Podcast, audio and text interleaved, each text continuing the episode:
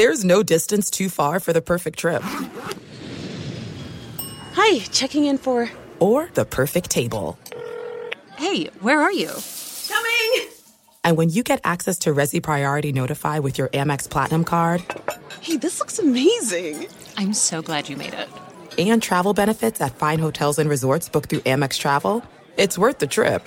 That's the powerful backing of American Express. Terms apply. Learn more at americanexpress.com slash with Amex.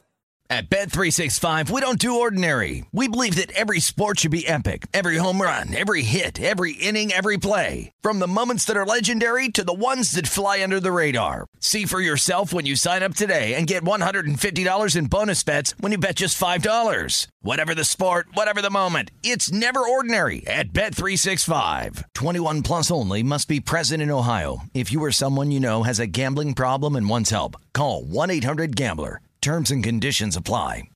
What's up? This your boy Lil Duval, and check out my podcast, Conversations with Unc, on the Black Effect Podcast Network. Each and every Tuesday, Conversations with Unc podcast feature casuals and in-depth talk about ebbs and flows of life and the pursuit of happiness. Unlike my work on stage, I tap into a more serious and sensitive side to give life advice and simply offer words of encouragement, yet remind folks to never forget to laugh. Every Tuesday, listen to Conversation with Unc, hosted by Lil Duval on the Black Effect Podcast Network, iHeartRadio app, or wherever you get your podcasts. Presented by AT&T. Connecting changes everything. You're listening to Fox Sports Radio. Radio. Could you use a Pro Bowl wide receiver? We will dive into that. Good morning. Hope your Saturday's going fantastic. We are broadcasting live from the TireRack.com studios. TireRack.com will help get you there. An unmatched selection, fast free shipping, free road hazard protection and over 10,000 recommended installers. TireRack.com, the way tire buying should be. Big NFL news. DeAndre Hopkins, the stud wide receiver, formerly of the Arizona Cardinals, he is on the open market over here. So the Cardinals release this guy. I always love this.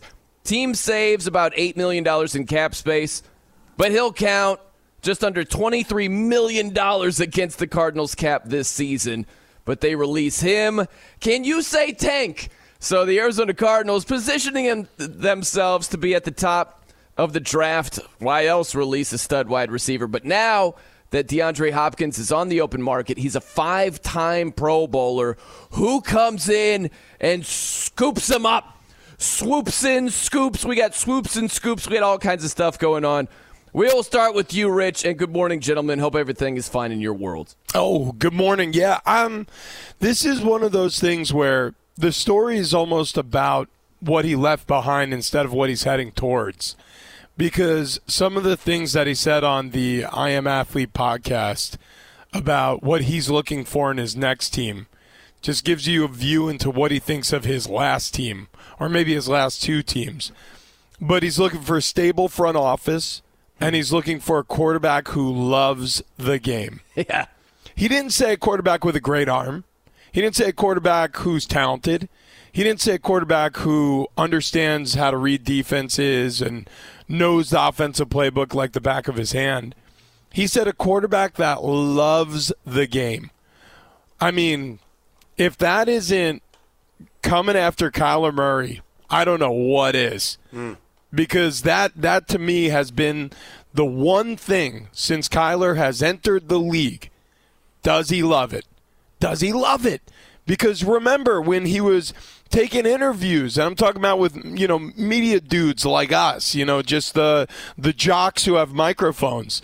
Everybody was like asking the questions about baseball and asking him how much he's interested in football, and he seemed aloof and then when the general managers and the team's coaches got their hands on him during the combine and things, you know, those were the questions that were being fired over at Kyler Murray, just to make sure.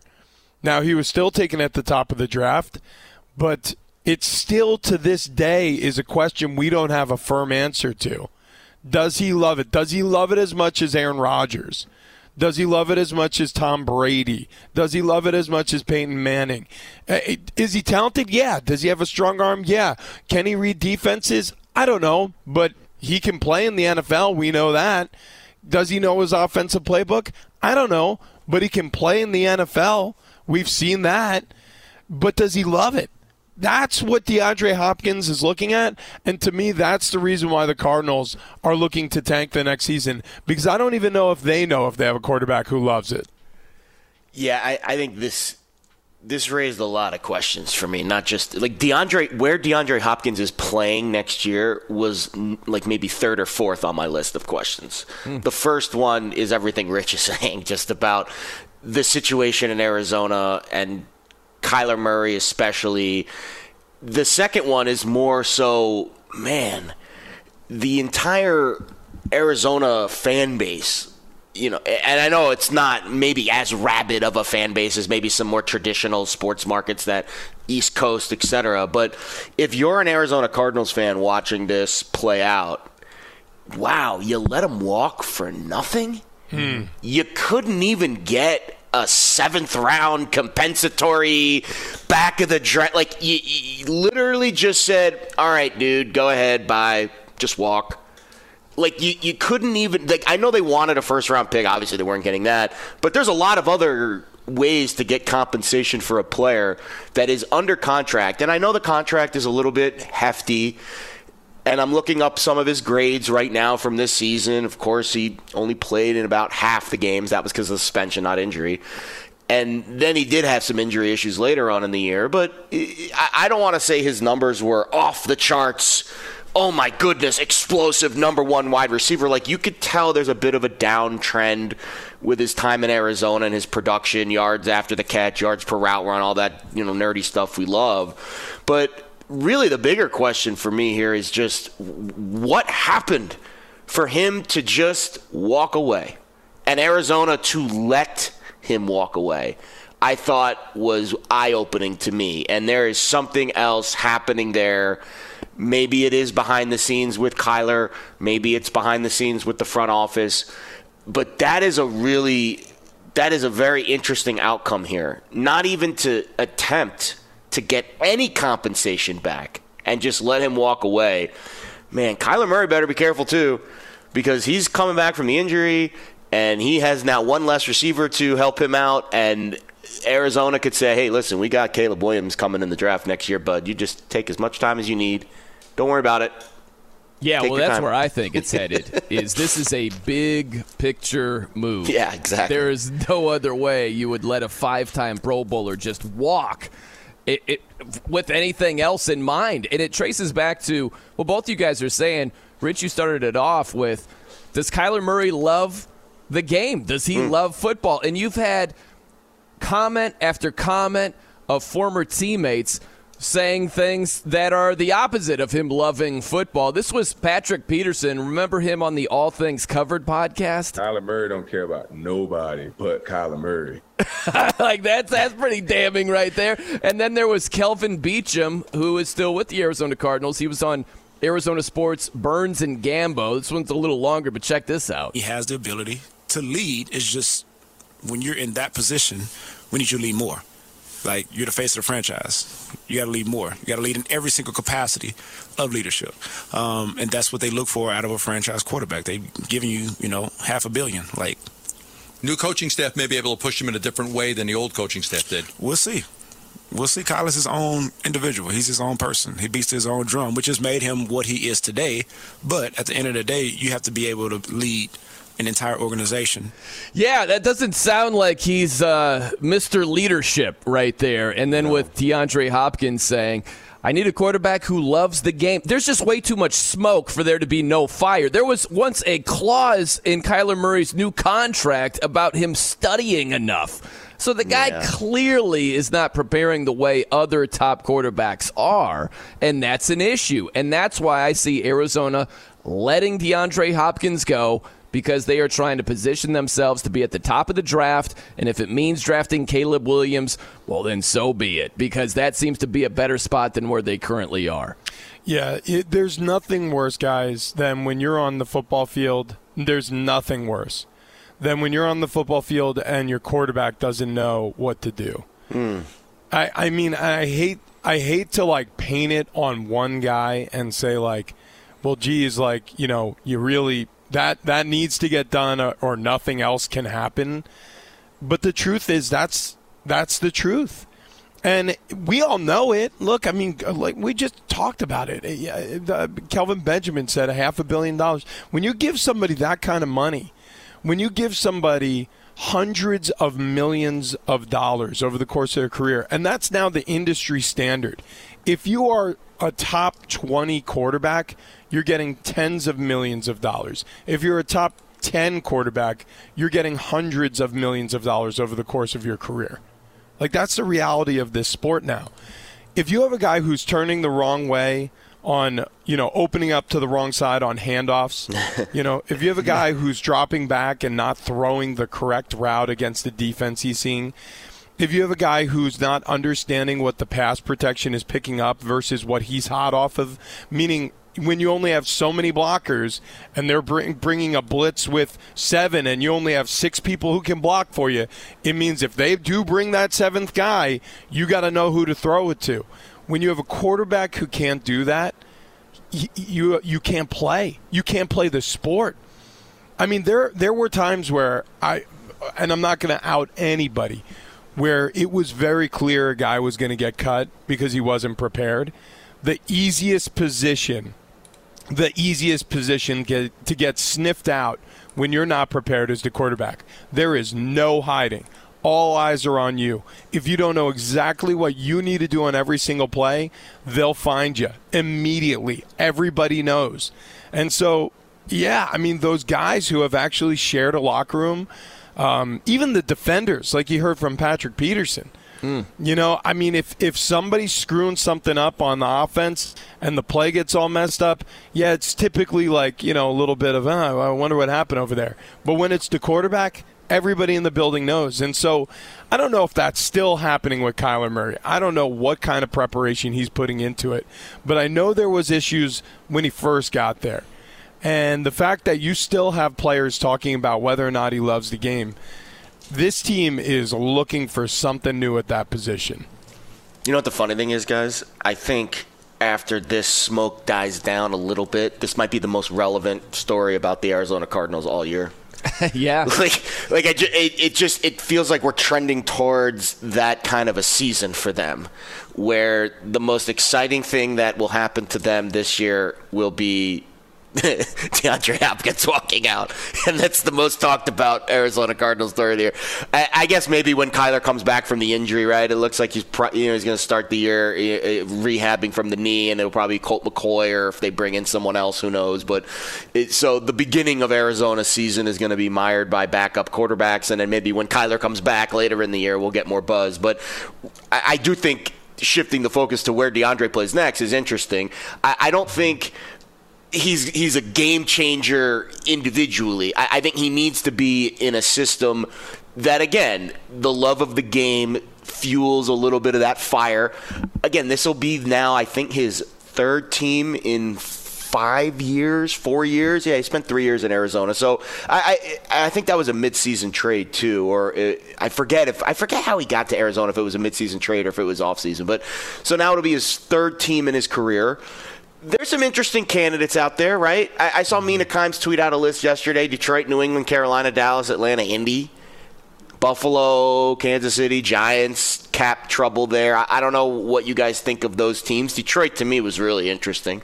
I think you plop them on the Lions today, and man, oh man, that offense looks really, really dangerous. But. Th- the quarterback situation there might not be to his liking. Carolina, rookie quarterback. Dallas, Dak Prescott. Eh. Atlanta, eh. Quarterback. Indy, eh. Quarterback. Buffalo, Kansas City Giants. I think much better offensive situations. Any thoughts on that list and, and where he goes from here? Well, that's the thing is where does he land? I think his wish list is exactly that. It's yeah. a wish list because he was on yeah. the I Am Athlete podcast and he said, "Ah, you know, uh, how about the uh, Bills, Josh Allen? They don't have cap space. How right. about uh, the Eagles, Jalen Hurts? They don't have cap space. Chiefs, Ravens, Baltimore Chargers, too. I know was talking yeah. to his agent before the draft, right? Yeah, but that I was that probably before the OBJ. You can't have everybody. Yeah. You can't no. have everyone over there. And so how about my Jets? Cap space. Your Jets? No, that's probably not going How to about No, How about I think the Lions I don't would think be they really need him, but man, oh man, there's there, there, there, someone is going to get a really good co- uh, a really good wide receiver though. Well, that's No the thing is it's got to fit because Yeah. there are some cap gymnastics that you can do, but there's only so much. Like the Browns, the Browns have been talked about. They only have seven million dollars in cap space. Yeah, yeah. I mean, I mean, they're down the list. How about how about the Panthers though? Like with a a brand new quarterback, and maybe DeAndre Hopkins is pl- tired of playing with young quarterbacks, but. I don't know Frank Reich. If if he gets on the phone, he's a pretty convincing guy, uh, intelligent football coach, and you know if he if what I would do if I was courting DeAndre Hopkins as a as a free agent, and I was the the front office in Carolina and really wanted him, I would send I would send them highlights of Bryce Young connecting with receivers down the field. yeah, there you go. Like, yeah, I'd be like, hey, listen, like we're planning on doing a lot of this in Carolina this Yep. year. Like basically this. Bryce Young's highlight reel from Alabama. Exactly. Just, send, just, just, just send, or, or just have Nick Saban show up at the Carolina facility. That would be Yeah. funny. And, but that's the thing is if they could convince him, think about that, how it all works together. Where you think of Carolina, they had the blockbuster trade, including wide receiver DJ Moore. But because Bryce Young is on his rookie deal, then you go back and you get a guy like DeAndre Hopkins. That would be huge for Carolina. I don't know why he would go there, but that would be a grand slam for That's a net positive, right? You, you get, Oh. I mean, DJ Moore for DeAndre Hopkins. I think that's a pretty net positive, right? And he would Absolutely. be an absolute star in Carolina. Like there would would be. be. no I mean if they have any sort of success and he has any sort of numbers in Carolina, I mean, he would be given so much of that credit. Yeah. And Bryce Young seems like a guy who's about his teammates. And I don't know, after being in Arizona for a little bit, Yeah. wouldn't it Yeah. be nice to be with a quarterback who's going to give it up and, and give all the, the, the praise and the uh, the accolades to his teammates? You know, the one thing that kind of came through, just those two brief clips that we played um, about former teammates or teammates talking about about Kyler Murray is there's some level of selfishness there, and man. you, I mean, like if you're a wide receiver you you that's got to drive you crazy if that's your thought process on you, the quarterback who you're playing with is geez you know normally these guys are some of the most selfless guys on the field. Um, you know it's not a Kyler Murray bash fest over here. I mean Eh, but but this to me that was a stunning admission on his way out is that he wants a quarterback who loves the game that's the criteria that's all I'm looking for Aren't I the could just- receivers supposed to be the, the diva? I was you stole my thought. It's like the wide receivers like we're supposed to be the Same selfish page, guys. Vino, same page. I'll be honest. Absolutely. If he if he ended up in Detroit, I, I already like this Lions team a lot. They might be one of my over bet, one of the first over bets I make in the win total market this year. But man. Imagine you get Jameson Williams back from injury. You draft Jahmyr Gibbs, and obviously and gambling St. Brown. suspension too. Don't forget about That's that. true, oh, and you have that's true, and you have the gambling suspension. But man, oh man, you've got that is an offense with the coordinator coming back and Ben Johnson and obviously Jared Goff. Whew, that offense ready to roll. You get Hopkins in the mix in the Motor City there, baby. No doubt. Hey, we're brought to you by Progressive Insurance. Progressive makes bundling easy and affordable. Get a multi policy discount by combining your motorcycle, RV, boat, ATV, and more. All your protection in one place. Bundle and save at progressive.com. We are off and running. Rich Ohrnberger is back. He was out last week. He's back with a vengeance and a tight black t shirt I'm, I'm picturing over there. right? Correct. Yes. yes. we got Jared Smith, FSR betting analyst. I'm Brian Noe. Coming up next, this would be legacy altering stuff. It's Fox Sports Saturday right here on Fox Sports Radio. Fox Sports Radio has the best sports talk lineup in the nation. Catch all of our shows at foxsportsradio.com. And within the iHeartRadio app, search FSR to listen live. Two NBA insiders podcasting twice a week to plug you right into the NBA grapevine. All happening in only one place. This League Uncut, the new NBA podcast with me, Chris Haynes, and me, Mark Stein. Join us as we team up to expound on everything we're covering, hearing, and chasing. Listen to This League Uncut with Chris Haynes and Mark Stein on the iHeartRadio app, Apple Podcasts, or wherever you get your podcasts. There are some things that are too good to keep a secret. Like how your Amex Platinum card helps you have the perfect trip. I'd like to check into the Centurion Lounge. Or how it seems like you always get those hard to snag tables. Ooh, yum. And how you get the most out of select can't miss events. With access to the Centurion Lounge, Resy Priority Notify, and Amex card member benefits at select events, you'll have to share. That's the powerful backing of American Express. Terms apply. Learn more at americanexpress.com slash with Amex. At Bet365, we don't do ordinary. We believe that every sport should be epic. Every home run, every hit, every inning, every play. From the moments that are legendary to the ones that fly under the radar. See for yourself when you sign up today and get $150 in bonus bets when you bet just $5. Whatever the sport, whatever the moment, it's never ordinary at Bet365. 21 plus only must be present in Ohio. If you or someone you know has a gambling problem and wants help, call 1-800-GAMBLER. Terms and conditions apply. From BBC Radio 4, Britain's biggest paranormal podcast is going on a road trip. I thought in that moment, oh my God, we've summoned something from this board. This is Uncanny USA. He says, Somebody's in the house, and I screamed. Listen to Uncanny USA wherever you get your BBC podcasts, if you dare.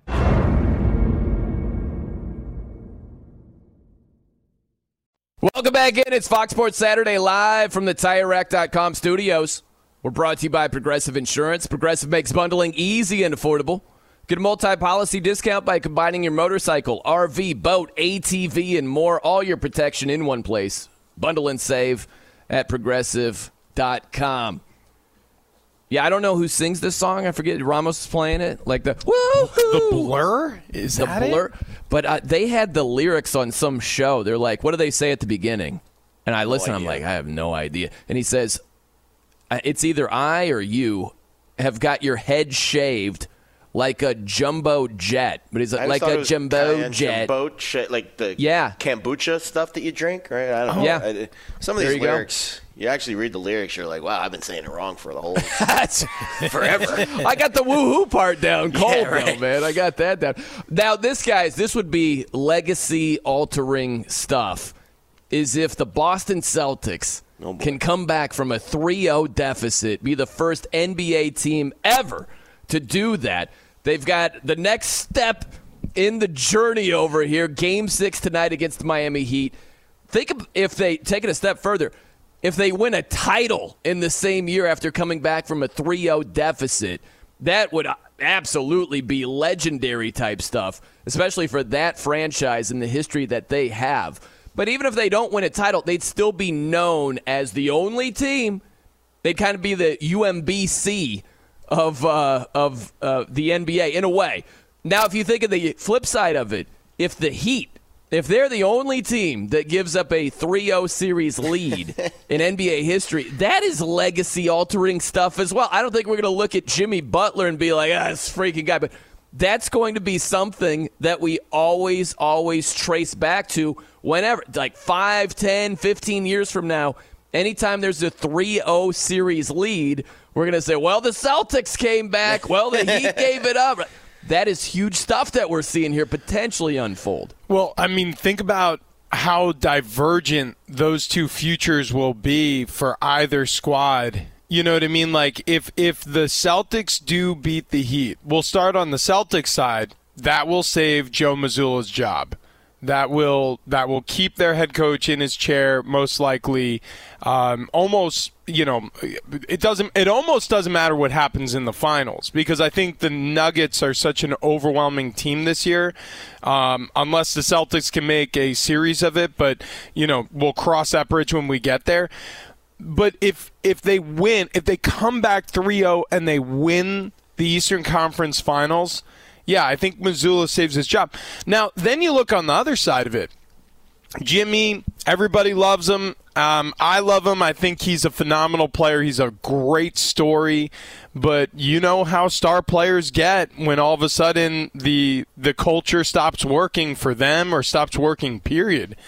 If the Heat lose after having a 3-0 run in the Eastern Conference Finals, um, and you're the star of that team, and everybody's asking, "What's wrong with you?" Like, why didn't you get it done? You and K Love and the gang over there. What's wrong with you? That's when the finger pointing starts happening toward the front office.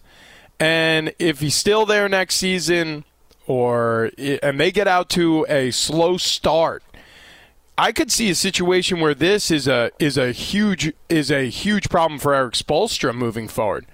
So I really think this comes down to whoever I, I, mean the heat probably will win this series. I mean let's let's get that straight. I mean most likely. Now the celtics absolutely took them apart on their home floor but it did also feel like the heat kind of packed it in in the second half. There were moments there's no doubt it got a little close toward the end. I mean, it's just it, it, it was the celtics game from the opening tip off but if this goes sideways for the heat really sideways this could be this could be one of those turning points in a franchise where they want to go in a completely different direction soon because um, because because star players aren't just going to accept blame. They're not just going to walk away from a loss like that and say, "Yeah, and you know what? As it turns out, it was all on me. See you next year."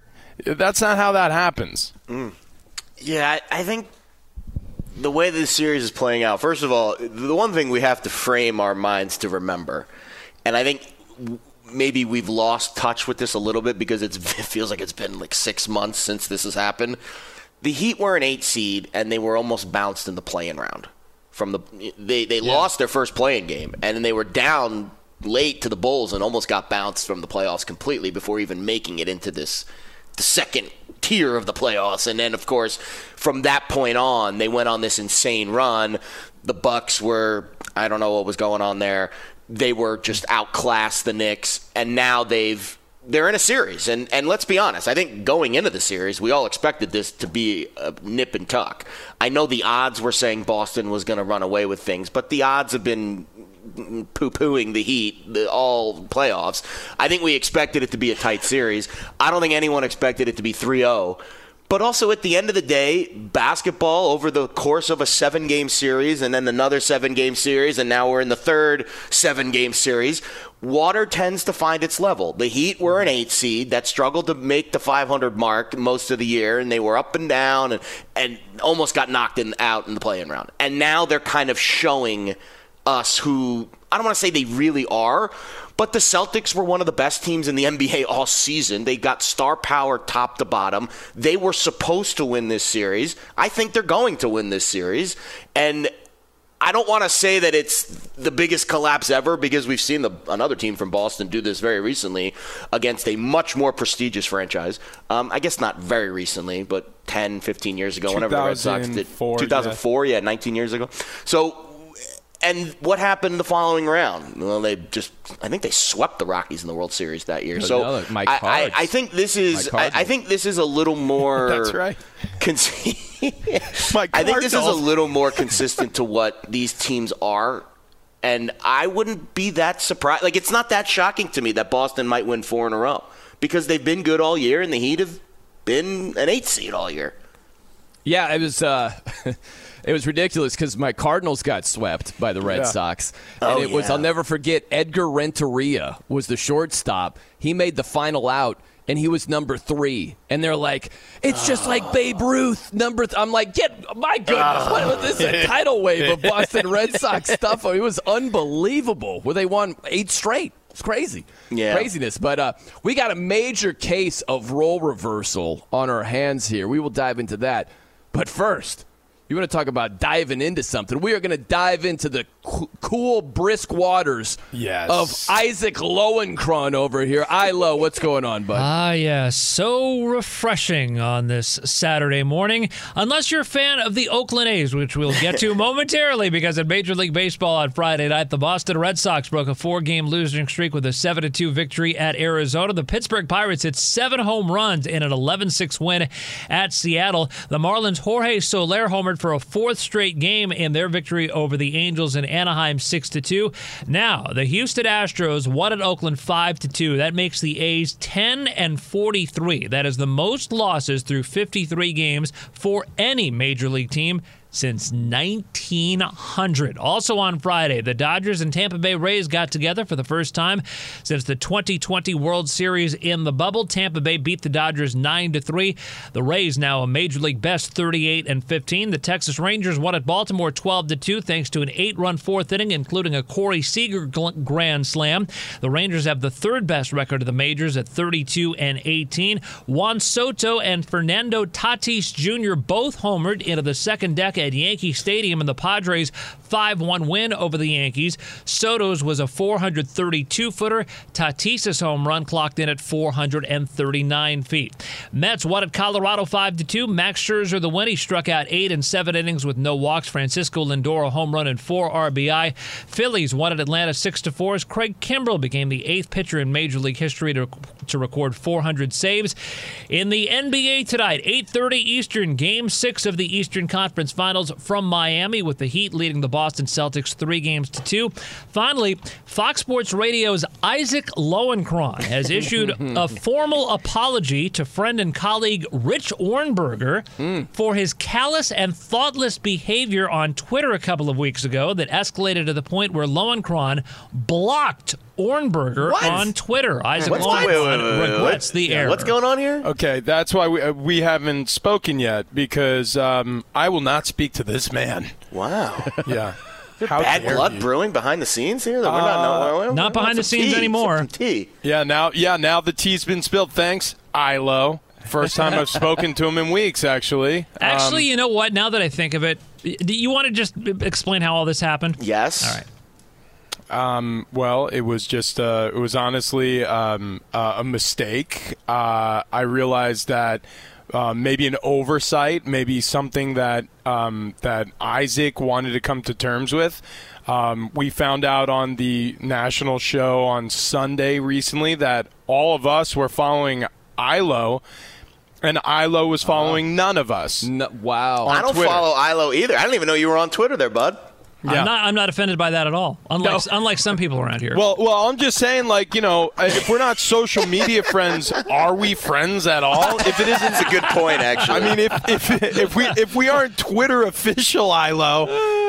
Uh, so how did this escalate to a block? well, we were talking about it on air, and Oh, I'm Ilo, see- I see it now. I'm Ilo looking at the hears tweet now. everything we say at all times. He's always monitoring discussions on Fox This is Sports Radio, hilarious. and uh, he he heard the conversation, was found it upsetting, and immediately blocked all the people involved. That sounds a lot like what social media is these days. Either you agree with me, or I'm going to block you, so I don't have to to see the opposition I'd like I'd- argument. I'd, like to make a final last ditch attempt at détente here with Rich. Sure. And sure. just uh, agree to move on with Rich and instead blame it all on Steve Hartman because frankly Steve Hartman is the one who who started this with his jealous complaining that I wasn't following him on Twitter. And what I actually did was I blocked Rich and Monty and Jason Stewart temporarily the whole network. I took I took a screenshot that I had blocked them and then I unblocked them. So Rich, Monty, and Jason are all presently Isaac, do you want me to follow you, bud? Do you want to have this conversation? I'm I'm It's- all about open and honest oh discord no, in my yeah, in it's this com- current generation. It's of my life. completely, completely up. Uh, up Do to you tweet anything worthy of me following you? Usually how I Absolutely. Oh Absolutely. yeah, no. He's a great follow, and I've been following him for years. And I just know that he doesn't. Well, you feel only this- follow 67 people, Ilo, so obviously this is a this is a thing for you. yeah, You know what, Rich? Rich, go ahead. check your notifications. You just got a new follower. bud. Oh, I'm oh following you too, Isaac, and you Oh know what? You, God. you at do with that whatever you will, bud. I didn't even know you were on Twitter. I'm going to be honest with you. This is the proudest day of my life. This is the proudest day of my life. Isaac's following count just went up from 67 to 68. Breaking So, uh, news if this across the Fox Sports this Radio is the desk. high point for you, Rich, is the the mayo and the coffee the low point. Oh, I, it's actually amazing you you mentioned that. The highest and lowest point of my life have occurred on this Saturday show that we've been doing for a year. I don't know if that's a good thing or a bad thing. It's you know yeah I mean yeah birth the children uh, you know obviously getting cut Getting married, right? Teams. big yeah deal, I mean yeah. I've had my my ups and downs my peaks and valleys but the fact that it is all relegated to these three hours we spend together. I probably need to talk to somebody. Yeah. Not Isaac though. But, yeah, well now, well, now I can now I can direct message him, guys. Yeah, I mean this big is deal. fantastic. Hey, at the end of your first year, direct uh, Discover credit cards automatically double all the cash back you've earned. That's right, everything you earned doubled. Seriously, see terms and check it out for yourself at discover.com/slash match. All right, we've got Rich Ohrnberger, Penn State All American. We've got Jared Smith, FSR betting analyst. I'm Brian Noe. Coming up next, we get to the major case of role reversal and a highly questionable top five. Both on the way. It is Fox Sports Saturday right here on Fox Sports Radio. Welcome back in. It's Fox Sports Saturday live from the TireRack.com studios. Okay, before a highly questionable top five list, we got a major case of role reversal over here. That's why I find so interesting about this Celtics Heat series is Miami was a huge underdog before the series began. And then all of a sudden they won three straight games. And Miami became a huge favorite. Boston assumed control uh, without wanting to uh, of the underdog role. And it's a different dynamic when you are the underdog. Why do you think all these teams try to become the underdog, even times when they're not? Because it's more comfortable. You're, you're playing more freely. You're not expected to win. You don't have the pressure of you're supposed to do it. And so you've seen Boston the last couple of games as a huge underdog assume control, more control of the series, or at least winning a couple of games, getting right back into it. They're a favorite on the road. Should they win game six, they'd be a huge favorite in game seven. But they are still that underdog that has had momentum. So we're going to see. It's pretty even level right now heading into game six.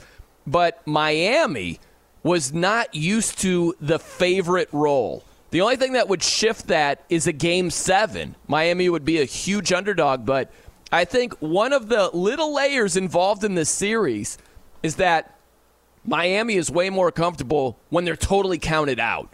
But when they are supposed to just finish the deal, they have not been as comfortable these last two games. And what's crazy is what this reminds me of the most is when you open up those um, those magazines when you're checking out groceries and it's who wore it better. Yeah. You know, when it comes to like the underdog outfit, Boston as a city just wears it better. I mean, Miami is a front running city, my friends. I mean, South Beach has a lot over the rest of the world, let alone the rest of the country.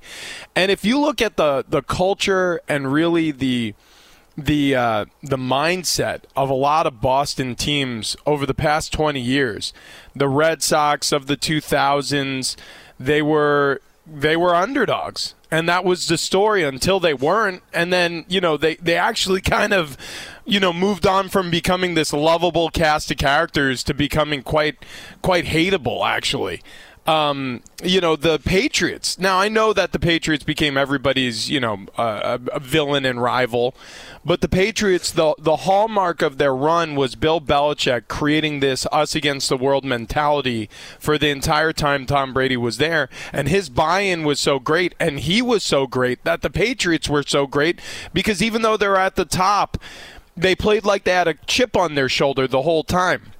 Um, the Celtics they wear the underdog better than the Heat do. It just looks better on them. They went back home facing elimination and absolutely destroyed Miami. And it was in front of a crowd that wasn't upset at Boston for being down 3 1. It was in front of a crowd that was thrilled that they were able to cheer on an underdog to an absolute depancing on their home floor. So if there's a team that's going to have more momentum uh, heading into game six of this series, without a doubt in my mind, especially with this series, if with a win returning home to Boston, it is the Celtics, hands down. Yeah, I, I agree. And Brian, I love how you framed it. Like the, the underdog role, Miami, when all of a sudden they were the favorite in the series, they were up 3 0, dominated Boston in game three. I mean, that was just evisceration and then all of a sudden they win that game four, and it was a tight game, right? It was a tight game a little bit to the end. It was back and forth, then Boston kind of pulled away a, a little bit at the end, but it, it, was a pretty tight game throughout. There were moments in that game. I remember texting one of my close friends who was betting Boston in that game, and we're New York guys, so when they were struggling at the beginning of the game, it was like, ah, Boston, ah, screw them. Um, and, and, then they showed you that fight. You know, they they showed you that fight at the end, and then they carried it over into Game Five. And and I'll be honest, guys, once they won Game Five, the entire balance of the series then really started to shift. Like right now, the gambling odds are saying the Heat are a slight favorite in the series, minus 130, minus 140. That's saying about 55, 60%. The, the Celtics maybe in the 45, 40% range. So it's not a true coin flip. Miami still technically is the favorite in the series, but let's be honest. Boston is the favorite in today's game. And if Boston wins this game today, oh well, gosh. they're going to win the series. So if you are, we can get into this later during the gambling talk. If you are going to bet this game tonight, I would just bet Boston to win the series at plus money. Mm. Much better, smarter wager, I think, in the long haul. But it, to me, when you just look at what Boston is at their core, they're the better team. And over the long haul of a seven game series, water tends to find its level. Now, it doesn't always go 3 0 and then 4 0 in one direction. That is an incredibly violent storm. But Boston is far superior talent wise. Maybe Miami's got the coaching edge. Maybe Miami's got a little bit of the momentum because they're a little bit more buttoned up with some of the little things that they do. But now momentum is squarely in Boston's court. And I just don't know if Miami has the horses to take it back. Gabe Vincent's out. He's been a key cog for them in the series. Jimmy Butler's not your true scorer in that mm-hmm. true sense of the term. I know he scores a lot of points and he has in this postseason, but he's not the type of scorer that Jayson Tatum or Jaylen Brown are. So I don't know where it's going to come from. It's not coming from Kevin Love, that's for sure. I, I, I'm curious what Miami does tonight does Erik Spoelstra have one last ace up his sleeve? I, I, I, don't know if that's. I think that's the only way Miami wins this game and wins the series is if Spoelstra pushes a button tonight and somebody gets hot and it just it works and well, maybe that happens. Yeah, but I, I don't know if it's going to. Yeah, not all 3 0 series leads are created the same way. I think sometimes history can get in your way because the simple thing is to say, well, teams with 3 0 series leads, they're 150 and 0 in NBA yeah. history. They always close the deal. It's like, well, look at Miami. They're an eight seed. They had to play their way in. They've got seven undrafted guys. Gabe Vincent just got hurt, like you mentioned, Jared. And the Celtics are one of the best teams in the league. Like, I, I think it's deeper than just it's never happened before, yeah. therefore it's probably not going to happen again. I, I think it goes deeper than that. Let me throw this at you guys. So, Chiefs quarterback Patrick Mahomes he did an interview with Complex and he revealed his personal list of his top five quarterbacks of all time. Okay, you ready for this? Oh, boy. He went Tom Brady, number one. Good choice. Number two, Peyton Manning. Three, Aaron Rodgers. Four, Joe Montana. And then five, either Dan Marino or John Elway. He didn't pull the wow. trigger on number five. Uh, here's the thing that I would say if you have Peyton Manning or Aaron Rodgers over Joe Montana, your list sucks. that's all I can say. You got one of the clutchest quarterbacks in the history of the game in Joe Montana, and all this Super Bowl success and all that over guys that have wet themselves numerous times. Oh boy, on the biggest of stages. It, yeah, Marino Elway, you're you're out of my top five because Mahomes is in my top five first. Ooh, I like that. Yeah. um, uh, but but I do agree with you. I I actually have the same exact list as Mahomes, except he's in it. So I would scramble. Yeah, you can't put yourself in your top five list. Right? It's bad form. he should have. We're he should have. Go back to your list there, Ohrnberger. All right, coming up next, we got rule changes and potential rule changes galore. There are some things that are too good to keep a secret. Like how your Amex Platinum card helps you have the perfect trip. I'd like to check into the Centurion Lounge. Or how it seems like you always get those hard to snag tables. Ooh, yum. And how you get the most out of select can't miss events. With access to the Centurion Lounge, Resy Priority Notify, and Amex card member benefits at select events, you'll have to share. That's the powerful backing of American Express. Terms apply. Learn more at americanexpress.com slash with Amex. At Bet365, we don't do ordinary. We believe that every sport should be epic. Every home run, every hit, every inning, every play. From the moments that are legendary to the ones that fly under the radar. Whether it's a walk-off grand slam or a base hit to center field. Whatever the sport, whatever the moment. It's never ordinary at Bet365. 21 plus only must be present in Ohio. If you or someone you know has a gambling problem and wants help, call 1-800-GAMBLER. I'm Katya Adler, host of The Global Story. Over the last 25 years, I've covered conflicts in the Middle East, political and economic crises in Europe, drug cartels in Mexico. Now I'm covering the stories behind the news all over the world in conversation with those who break it. Join me Monday to Friday to find out what's happening, why, and what it all means. Follow The Global Story from the BBC wherever you listen to podcasts. Oh man, rules are changing all over the freaking place. What do you like? What do you dislike? That is on the way. We are broadcasting live from the TireRack.com studios. TireRack.com will help get you there. An unmatched selection, fast free shipping, free road hazard protection, and over 10,000 recommended installers. TireRack.com, the way tire buying should be. All right, fellas, we've got NFL rule changes. We got potential NBA rule changes. So here's a simple thing. I'll introduce it. I want a simple thumbs up or thumbs down over here. Okay, how about kickoffs spotted at the 25 yard line? If you fair catch it on the kickoff, you get it at the 25. The NFL says it's a safety measure. Instead of getting it at the 20, there's a, another incentive. You get it at the 25. So don't return it. No, no return over here. Cuts down on concussions and major collisions. So, um, do you like this? I'm going thumbs down. I love the kickoff, and we're only talking about a documented 19 concussions last year. When you're dealing in percentages, concussions on kickoffs are up 60%. There were 19 documented concussions in over 2,700 kickoffs. I, I want the kickoff to remain. I don't like this. Thumbs down. I agree it's a thumbs down for me because I think they've already defanged the kickoff enough. um, and I don't think this actually addresses the major problem. So I love how they give you those statistics, but they don't talk about how many um, concussions happen during uh, during the rest of the game. Yeah. Like they're they're just spotlighting that area, saying, "Well, this is a very dangerous play." Historically, the kickoff was a very dangerous play, and then they took away the three man wedge on kick return and the wedge buster on yeah. kickoff. Uh, they they obviously changed the rules to um, give more of a uh, offensive edge to the receiving team to take a knee instead of taking it out. You know, getting the ball at the 25. Like there have been, I mean, even the fair catch rule in the first place.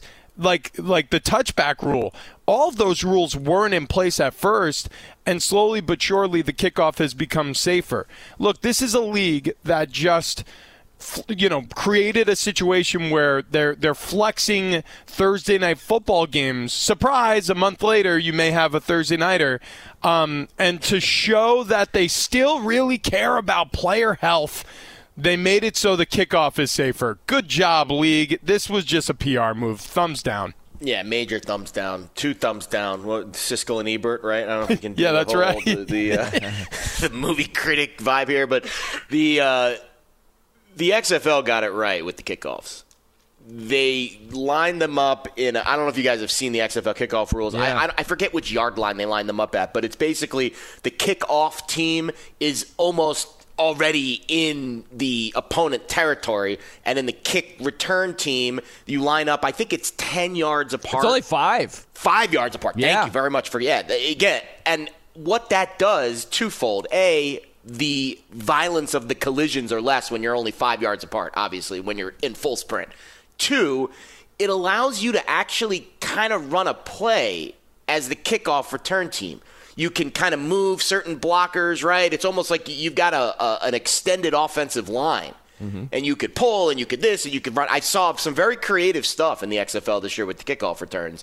And I don't know why the the NFL doesn't adopt that. It to me that is a slam dunk you satisfy A, it's an exciting play again, B, the violence of the collisions. So major thumbs down on, on what the NFL ended up deciding. I'm with you. I think that's where it's headed. Either the NFL does away with the kickoff altogether, or it's going to be the XFL Yeah. version. That's where I see it headed. How about flex scheduling? A lot made over flex scheduling, where we have it on Thursday night, Sunday night, Monday night, and I, I, I just don't understand all the negativity toward it. Where it's like, oh my gosh, you're going to ask these players, and what if I'm traveling to the game? And you got to prioritize your TV audience. And as a fan, you're not playing on Thursday night. You don't have a quick turnaround.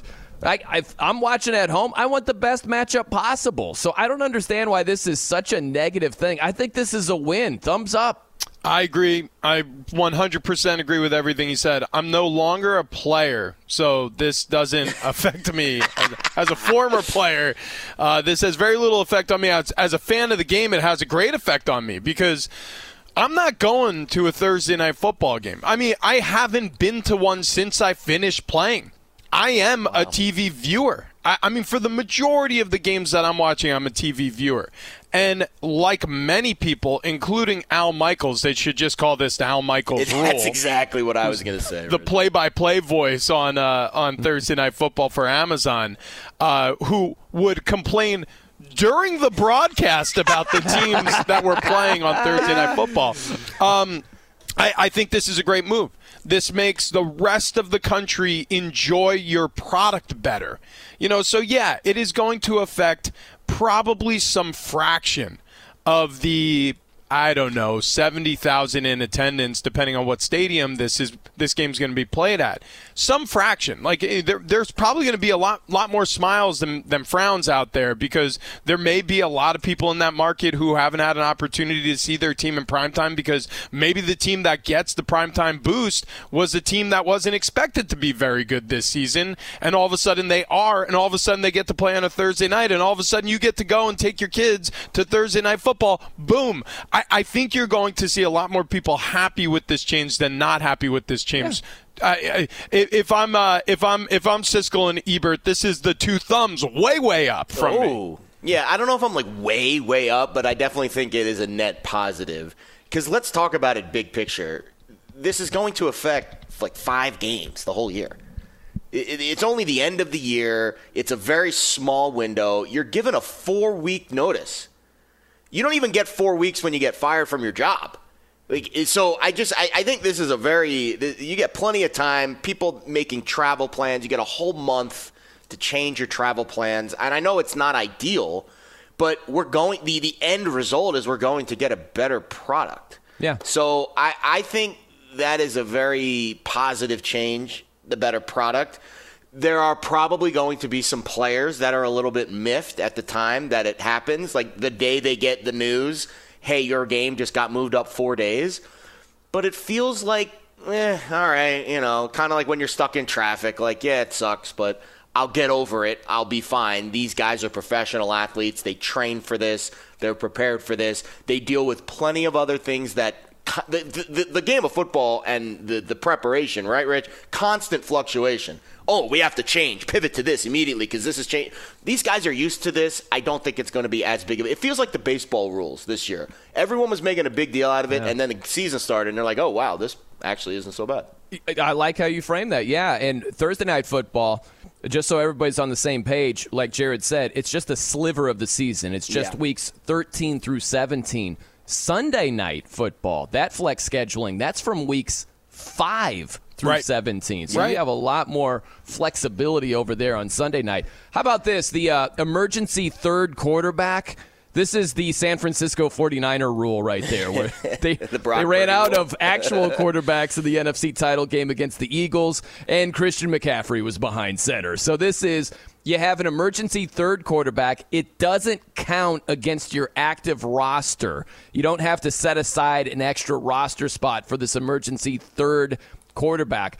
But in case of an emergency where you got to break the glass, your first two QBs went down, you will actually have a quarterback playing QB. This is no doubt, this is a no brainer.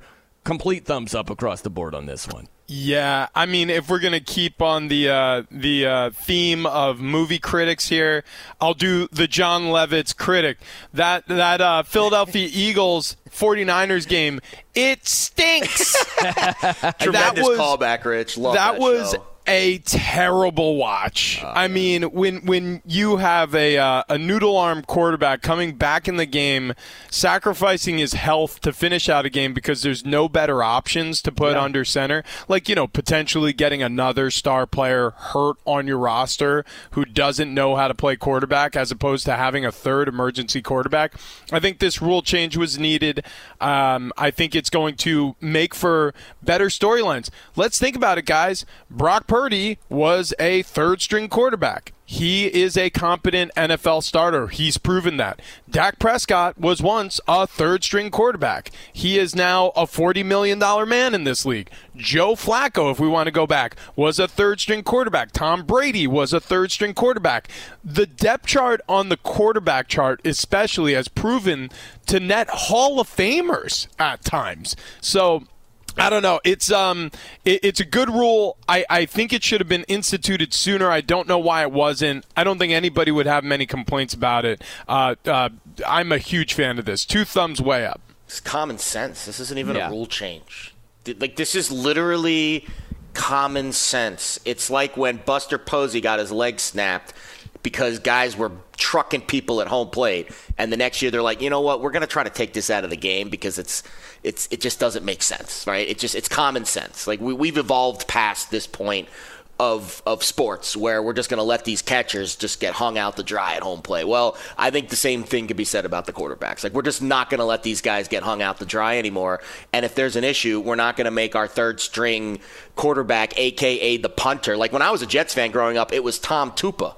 Remember that name? Yeah, oh yeah. Emergency situation. Let's send the punter in to play quarterback uh, for for Bill Parcells' Jets. It, it, just a completely different vibe in today's game. You have to have someone playing that position with a shred of competence, or else the game's over. You might as well just stop the game right there and move on because. You're not going to move the football in today's day and age with the, a running back or a punter or the guy, the hot dog stand guy, coming in to play quarterback for you.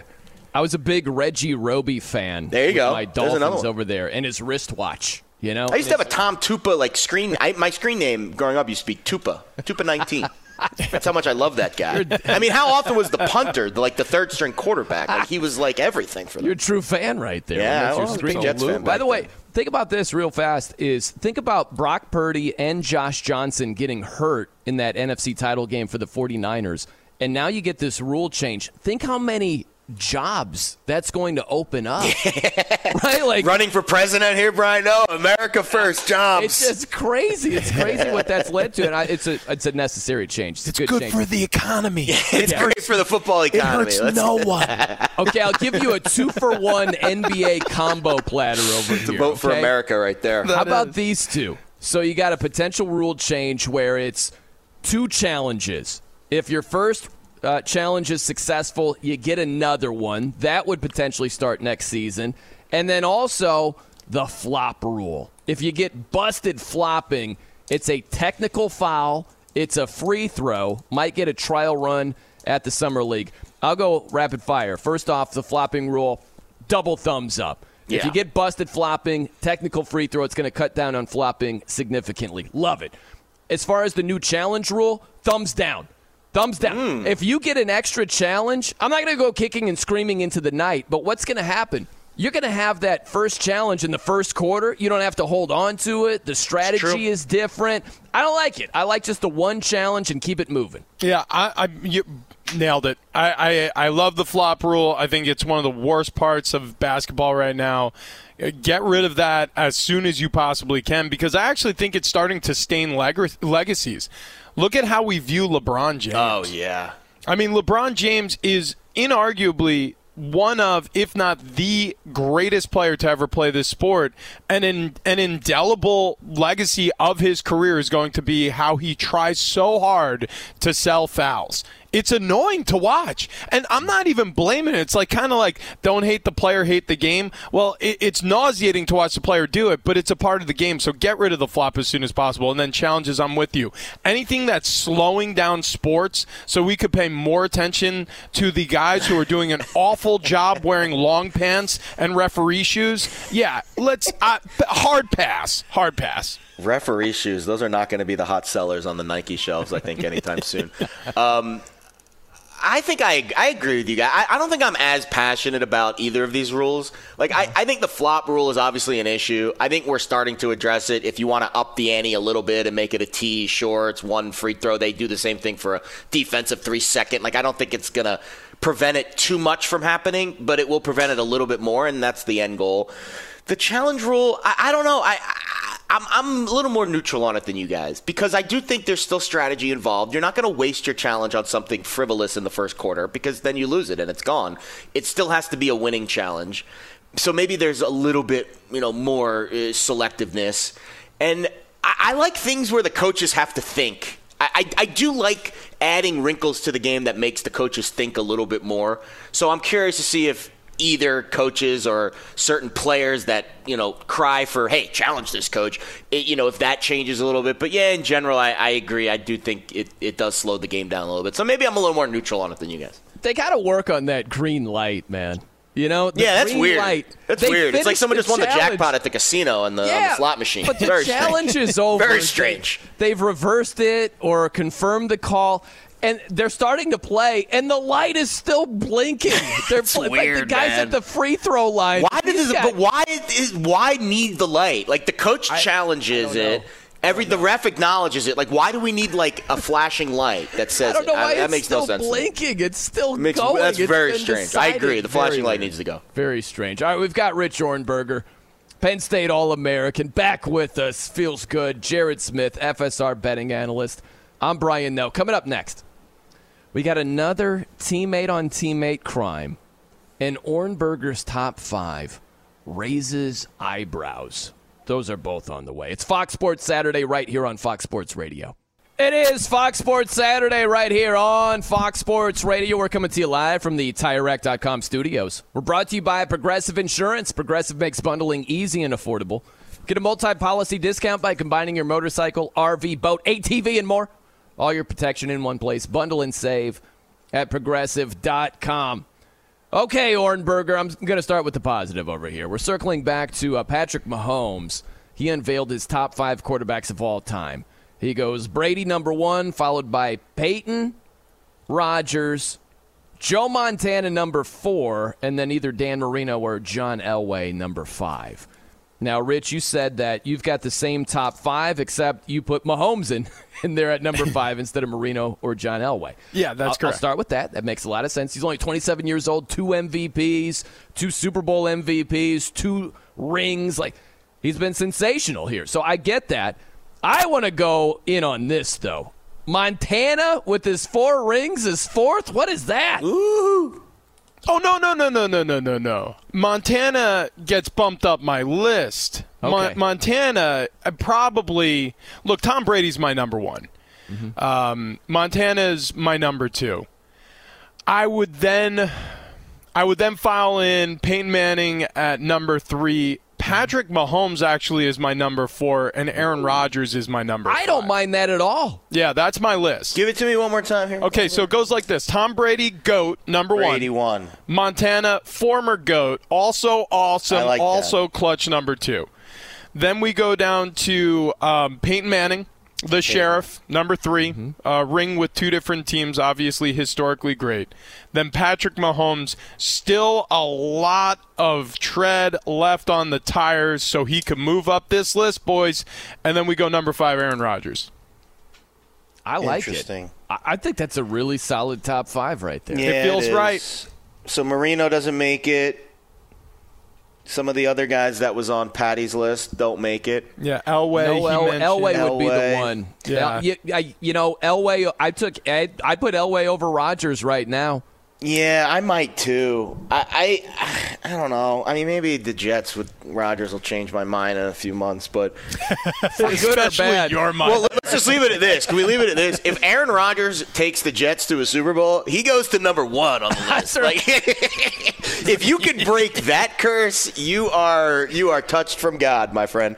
Um, I think I agree with Rich's. I mean, yeah, I think you can make a case that maybe you swap Elway and Rodgers, but I, it's not like it's not like I'm putting Elway in the top three, right? You're right. Like, I, I think the top two I am locked in on 100. percent I, I think that's really where the list starts and ends. And then you can obviously, the further down the list you go, you could obviously make little tweaks. Maybe you, you put Mahomes in, ahead of Peyton if he wins another Super Bowl, right? But uh, I, I, I, I don't, I can't really gawk at this list too much, Rich. I, you know I- what's I so like it. interesting to me is that Peyton Manning is bulletproof in ways that other players with similar resumes wouldn't be. Interesting. Where if you look at Peyton Manning, he is outstanding in the regular season. You get no argument from me. He is, I think, the greatest regular season quarterback in NFL history. His numbers back it up. But when you get to the postseason, there's a lot left to be desired. Had the one ring beating the Bears. You know, uh, Daniel Manning, the safety, forgot to cover Reggie Wayne, and he hooked up with them. And you have the Devin Hester return, and Rex Hmm. Weird Grossman game, too, right? Pouring Weird rain in. Miami. Yeah, Weird purple game. rain, the whole thing. Then you had Von Miller carrying him to his other championship. Yeah. He had the four interception game against the Patriots. He had a pick six to lose the game against the Saints. He had an overtime interception against the Ravens. Like, if that's another player, if that's an NBA player, greatest regular season guy, has two rings, his team carried him to one of those two, and he is just wetting all over himself postseason after postseason, we would be vilifying that guy. Somehow Peyton Manning escapes all that. Yeah. I you know, I, I think for me where Peyton Manning ascends this list and, and really cements himself at number three is the fact that he's won those two Super Bowls with two different teams. And as you mentioned, it's impossible. I shouldn't say impossible. It's hard to find another quarterback who has the sort of career stats that Peyton Manning has put together with a variety of different cast members and two different franchises. Patrick Mahomes, what he's done already, like I said, can move can move him up the list um, easily if he continues to add to this already unbelievable uh, uh, resume. Um, in fact, I will say this though: if uh, say the Chiefs they, you know, they don't have a down year. They make the playoffs, have an early exit, something like that this upcoming season. And Aaron Rodgers does win a Super Bowl with the Jets in his first year. He very quickly becomes my number four.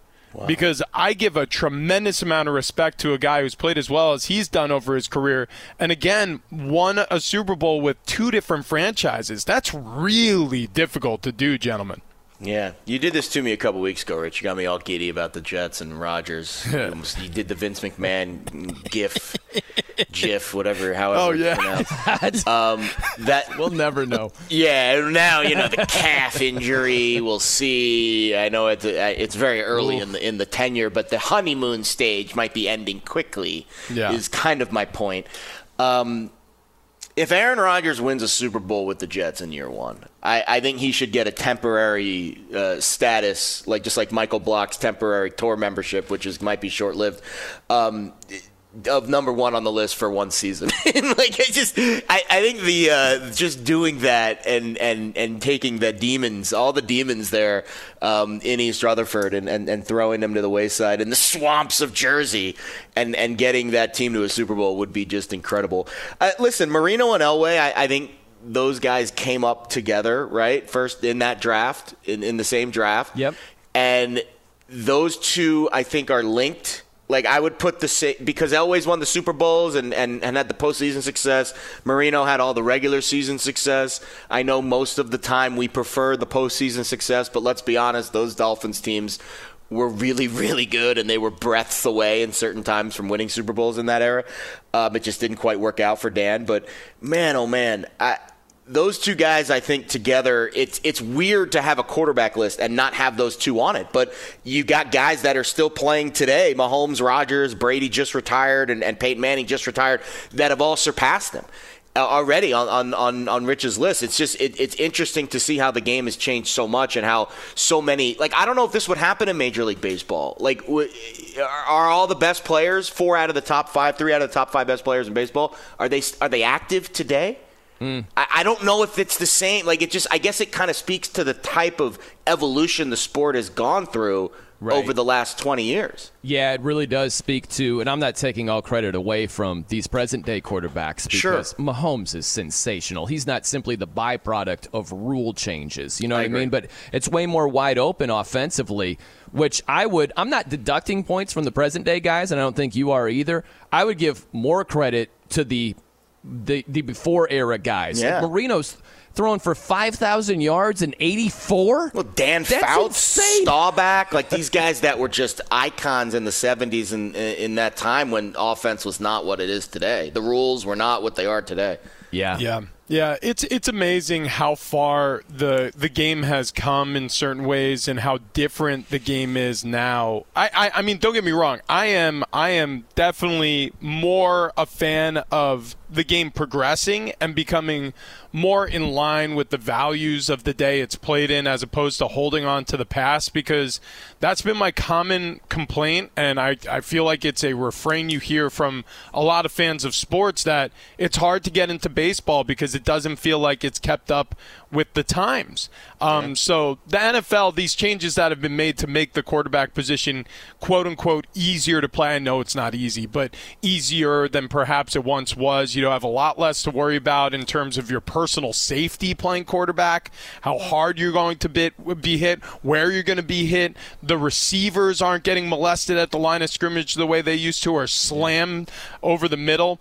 So it's a lot easier of a game from those standpoints to to navigate as a quarterback, but you you do kind of have to hold that against the former pros when you look at the numbers now because it's impossible not to. You know, I know it's a completely different game and I, I know even the game I grew up watching looked vastly different than the game we're watching here in 2023, but but you know that's what we do. We make comparisons. We're human beings. And so a lot of those Unitases or Staubachs they're going to be left behind and they're going to be remembered in just almost like a different bracket of quarterback. Yeah. I think uh, if you dip your toe in the what if waters, it can be interesting just for a bit.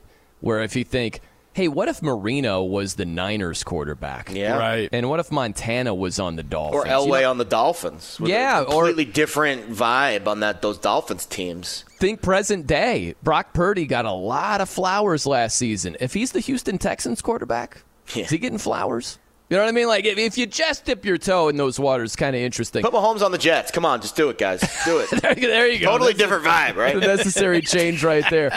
Um, you talk about totally different vibe. That would not be the case with this man. It is the same outstanding, stupendous vibe every single time. And he goes by the name of Isaac Lowenkron. I appreciate that very much, especially when you started to say stew. You said pendus instead of what I thought you were going to say. So I appreciate that a great deal. It's not usually like that a lot of the times around off air activities when it comes to me. In Major League Baseball on Friday night, fellas, the Boston Red Sox broke a four game losing streak with a 7 2 victory at Arizona. The Oakland A's, they lost again. The Houston A, the Houston Astros beat them five to two. Oakland's record is ten and forty three. That is the most losses through fifty three games for any major league team since nineteen hundred. The Pittsburgh Pirates, meanwhile, hit seven home runs for just the third time since nineteen hundred, and an 11-6 victory at Seattle. Jorge Soler of the Miami Marlins homered for a fourth straight game in their six two win over the Angels in Anaheim. The Tampa Bay Rays improved their major league best record to 38 and 15 with a 9-3 victory over the Dodgers in their first meeting since the 2020 World Series. The Texas Rangers won at Baltimore 12 to 2. They scored 8 in the fourth including a Corey Seager grand slam. Juan Soto and Fernando Tatis Jr. of the Padres both hit home runs and a Yankee Stadium second deck as San Diego beat the Yankees 5 to 1. Max Scherzer struck out 8 in 7 innings with no walks getting the win as the Mets victorious at Colorado 5 to 2. Francisco Lindor a home run, four RBI, and Craig Kimbrel of the Phillies became the eighth pitcher in Major League history to record 400 saves in their 6-4 victory at Atlanta. Coming up tonight at 8:30 Eastern, it's Game Six of the NBA's Eastern Conference Finals from Miami, with the Heat leading the Boston Celtics three games to two. Finally, I just found a must follow on Twitter. Oh, it's at Ohrnberger. At Ohrnberger. Among the fantastic content you'll find there in response to the news of the Arizona Cardinals releasing DeAndre Hopkins yesterday, he posted a GIF of a cute dog holding up a cell phone to its ear with the caption, Aaron Rodgers, RN, dot, dot, dot. Back to you. Thank you, Ilo. It's Fox Sports Saturday right here on Fox Sports Radio. At the end of your first year, Discover credit cards automatically double all the cash back you've earned. That's right, everything you earned doubled. Seriously, see terms and check it out for yourself at discover.com slash match. I wanted to throw some audio at you guys. This is one of the worst statements I've ever heard in my life, but it is hysterical. It's awful and hysterical at the same time. So this is Rod Brind'Amour. He is the head coach of the Carolina Hurricanes. I'm going puck on you, okay? Okay. So Carolina, they got swept. They lost four games to nothing. The definition of a sweep against the Florida Panthers. So this is the Hurricanes head coach talking about getting swept. Very interesting logic here. Check it out. That's the unfortunate part of this is you're, he's going to look back and everyone's going to say you got swept, and that's not what happened. I watched the game.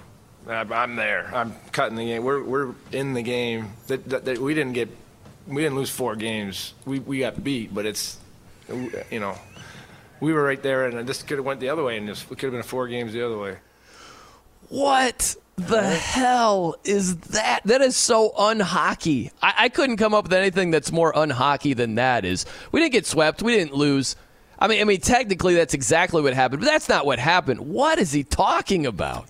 Yeah, th- th- uh, to me, when you when you corner uh, a scared animal, you know, occasionally you, you, you get you get a weird reaction. You know, um, I, I watched this video, you know, of a predatory uh, bird. You know, it might have been a hawk or something like that. yeah, slam into a screen door. Okay, this woman was dog walking and all of a sudden, I mean, this bird, which by the way, the dog she was walking could have very easily just scooped up her dog and taken it away with it. But it was in danger right? It was it was stuck in this screen. She was walking by. This wasn't even her house. So she ties her dog to a mailbox post. She goes and helps this bird out. And the bird doesn't act like a bird of prey. It acts like a pet. All Oh, of a wow. sudden it's docile right? It's like it's like she's like cooing this vicious raptor from the skies as she's un, un, un, unhitching its talons from this. And then yeah i'm pretty sure the bird was concussed. We should get in the protocol. It was it was sitting there on these these wobbly legs as she's walking away from this porch after helping it out. And i was thinking to myself like this is what happens when people are in danger sometimes too like instead of getting the reaction you think you're going to get like an angry person after a, an embarrassing loss there are times where you get responses like this. Because when you're in fight or flight sometimes you're you're stuck in between and that's what this felt like to me. This commentary was very much the hawk slammed into the screen. Now what do i do? I think I'm going to start using this logic for all my gambling losses. I Yeah, really right, didn't- yeah. I really didn't lose that bet, guys. It was it was taken from us in a unfair way, and I'm going to put it down on my on my spreadsheet as a win or Yeah. as a push because I, I don't think we lost. I mean, I, I understand that there might be some psychological methods of coping at play here, mm-hmm. right? To to try not to throw, or who knows? Maybe there's something that happened behind the scenes right before this interview. There's a little tension behind the scenes, perhaps with the front office, with this. But I, I, don't know the full context. I actually didn't hear, even hear this quote until you guys played it in the morning. I don't even know that he said this because, let's be honest, once a team gets eliminated from the NHL postseason, the NHL postseason itself is not something I spend a ton of time focusing on every day. But it, when you look at this particular situation, it is surprising because I, I take hockey players at more of a face Oh, value. Hey, this is the reality of what happened. We're going to grow from it. We're going to learn from it. We're going to get better. It is a bit off color for what a, a hockey coach normally uses as his rhetoric for his for his speaking engagement. So a little bit surprising, but I, again, I, I I'm gonna see if maybe I'll start using this logic in my gambling losses, and people will start giving me the benefit of the doubt. There you go, zero not, losses. Uh, what was Zero it. LeVar never Ball? lost a bet in my life. Undefeated, never, Never lost lost. this is the, the LeVar Ball of hockey over here, Rod Brind'Amour. All right, we've got Rich Ohrnberger, Penn State All American. Jared Smith is with us, FSR betting analyst. I'm Brian Noe. Coming up next, hatred can sometimes make you a complete idiot. It's Fox Sports Saturday right here on Fox Sports Radio. There's no distance too far for the perfect trip. Hi, checking in for. Or the perfect table. Hey, where are you? Coming! And when you get access to Resy Priority Notify with your Amex Platinum card Hey, this looks amazing! I'm so glad you made it. and travel benefits at fine hotels and resorts booked through Amex Travel, it's worth the trip. That's the powerful backing of American Express. Terms apply. Learn more at americanexpress.com slash with Amex. At Bet365, we don't do ordinary. We believe that every sport should be epic. Every home run, every hit, every inning, every play. From the moments that are legendary to the ones that fly under the radar. Whether it's a walk-off grand slam or a base hit to center field. Whatever the sport, whatever the moment. It's never ordinary at Bet365. 21 plus only must be present in Ohio. If you or someone you know has a gambling problem and wants help, call 1-800-GAMBLER. I'm Katya Adler, host of The Global Story. Over the last 25 years, I've covered conflicts in the Middle East, political and economic crises in Europe, drug cartels in Mexico. Now I'm covering the stories behind the news all over the world in conversation with those who break it. Join me Monday to Friday to find out what's happening, why, and what it all means. Follow The Global Story from the BBC wherever you listen to podcasts. It is Fox Sports Saturday live from the TireRack.com studios. We're brought to you by Progressive Insurance. Progressive makes bundling easy and affordable. Get a multi-policy discount by combining your motorcycle, RV, boat, ATV, and more. All your protection in one place. Bundle and save at Progressive.com. So Scottie Pippen is back at it. Scottie Pippen is not just tugging on Superman's cape, meaning Michael Jordan. He is my goodness, he's dropping the people's elbow on a Superman over here. He's, he's giving him, the, putting him in the Steiner recliner. It's ridiculous. So this is uh, Scottie Pippen on Stacey King's "Give Me the Hot Sauce" podcast. Listen to what Pip has to say about Jordan now. LeBron will be the greatest statistical guy to ever play the game of basketball. And there's no comparison to him. None. So, does that make him the greatest player to ever play the game? I'll leave that out for debating because I don't believe that there's a great player because our game is a team game and one player can't do it. Like, I seen Michael Jordan play before I came to play with the Bulls. You guys seen him play. He's a horrible player. He was horrible to play with. He was all one on one. He's shooting bad shots. And all of a sudden, we become a team and we start winning. Everybody forgot who he was. Yeah, we just forgot. We forgot who Jordan was over here. Now, here's the interesting thing about Jordan. Here's some uh, the facts that fly in the face of what Pip was saying right there. And I love Pip.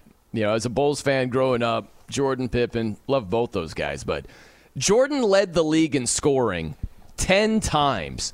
He led the league between 87 and 93. That's seven straight years. And then from 96 to 98. You might have noticed that six of those years they won championships. Okay, he's leading not the team, the freaking league in scoring. So all this, he was just one on one before I got here, and then he was a team guy, and we just forgot who he was. It's the dumbest thing I've ever heard. Yeah, I, I disagree with what Pippen said. I, I will say this I'm a big Scottie fan too, because even though I grew up in New York, I was, I mean, the biggest Chicago Bulls fan. Loved Jordan, Loved him as an individual athlete. Wanted to be like Mike. I had the posters. I had the Bulls bedspread. I was nearly uh, thrown out of my house um, by my father, who was a, a, lifetime Knicks fan. And these were during the Pat Riley, you know, John Starks, Patrick yeah. Ewing years, you know, and it was a house divided. I loved the Bulls, though. Um, with that, Scottie's wrong. Uh, and it's okay. I, I know that he's not just speaking from a facts and stats standpoint. There's a lot of history and some bad blood there. And I, I know that even what look like perfect teams aren't perfect. As we learned during the Jordan documentary, he had a lot to say about his teammates and about, you know, life during that time. And he got some control of the narrative. Now you're hearing, you know, Scottie barked back at a lot of that narrative. And I don't I don't care where they're at from a personal standpoint. That's their own that's their own deal. But watching those games through my own eyes, and I watched a lot of Bulls games growing up, Michael Jordan was the goods. Michael Jordan is, if not the greatest player to ever play, number two on the list of all time. He's number one. Um, I look, I, I, I, I love Jordan. I am so amazed with LeBron James. I, I've never seen I've never seen a human being that size be that athletic and do what he's been able to accomplish, especially during a time where the NBA oddly is trying to share the wealth. Jordan got a lot of the accolades, you know, defensive player of the year and and MVPs and stuff. Uh, LeBron James arguably could have had more of those individual accolades if the NBA wasn't trying to spotlight other stars over the portion of his early career where he was still earning those awards or could have been earning those awards. But I digress the point is Scottie's wrong. It, it it it it doesn't make sense to look at Jordan and think of him anything other than a champion and a clutch performer, and if not the greatest, the second greatest of of all time. Yeah, we got to check. We got to put Scottie in concussion protocol. I think is really oh, more man, of the story. big time. Um, to call him a hor the word horrible player in the yeah. same sentence as Michael Jordan is just a horrible player. I, I, I, I don't really think I can expand on it logically past that's where it starts and ends. Once you use horrible player and Michael Jordan in the same sentence, that's it. It's yeah. I'm I'm done. I've checked out. So we might as well just move on to the next topic because I have really nothing. I can't add anything more to. I, I can't take it seriously. There's got to be something else behind the scenes, right? Like there's got to be some other context here that I'm right. not grasping because any logical person that watches basketball that calls Michael Jordan and uses the word horrible player in the same sentence, it just I, I can't take that seriously. Right. Well, that's where hatred can make you a bozo. Yeah. And I don't know where it went south between Pip and Jordan, but yeah. Pip's got this axe to grind, and it yep. is completely blocking his vision. Yeah. And his ability to make uh, we call that bias sense. in the gambling world. Oh man, it's yeah, it's over the top bias. There, there, needs to be a new word for the bias that Pip has. All right, coming up next, is this guy more name than game at this point? Is this guy more name than game at this point? We're diving into that next. Hope you're having a fantastic Saturday. We are broadcasting live from the TireRack.com studios. TireRack.com will help get you there. An unmatched selection, fast free shipping, free road hazard protection, and over 10,000 recommended installers. TireRack.com, the way tire buying should be. Okay, so we've got DeAndre Hopkins, D Hop on the open market. One of the better wide receivers in the game, even now, many would say. But here's the deal. Here's the deal. If we look a little closer at DeAndre Hopkins, who has been a flat out stud, there's no denying that. He has not been his typical flat out studly self the past two seasons. This is something to keep in mind. If you look at last season, only played nine games. The season before that, only played 10 games. He's had some injuries. He also had a six game suspension for violating the PED policy. Now, let me ask you guys a question. Um, are players more likely to use PEDs when they're at the top of their game or when they've lost a step? Mm. Because it's the latter, right? And that's something that you have to keep in mind because DeAndre Hopkins might get a big deal And whoever gets him is going to expect him to be performing at a very high level. Maybe not prime DeAndre Hopkins, but at a very, very high level. And I'm just telling you, buyer beware because he's been nicked up a lot. He's got a hammy here. He's got this other injury there. He's going to be out for the next four games. It's something to keep in mind because he has been on a bit of a decline the last two years.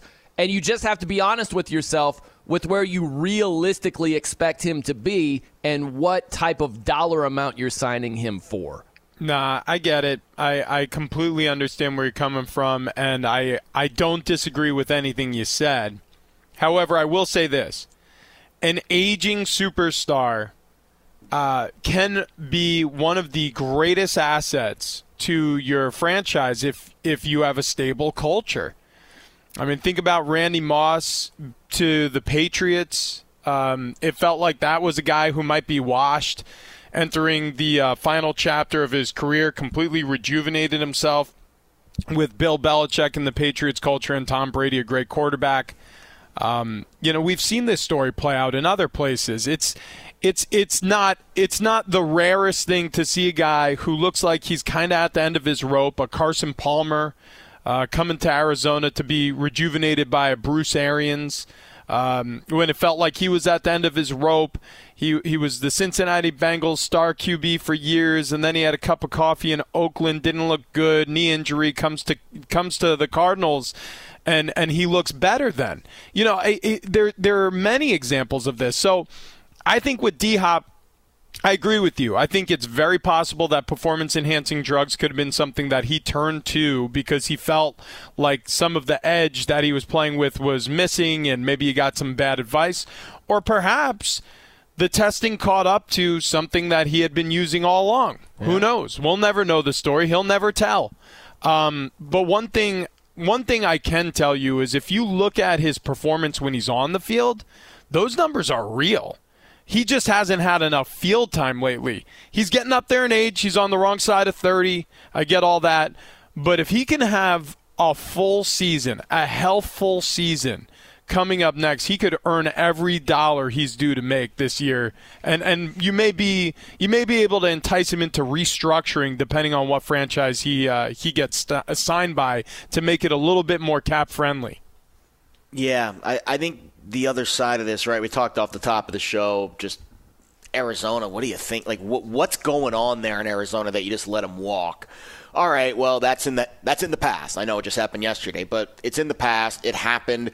The next step of the equation is there's this fantastic all-pro receiver floating around, just walking around the uh, the open road, the open market, and anybody can sign him.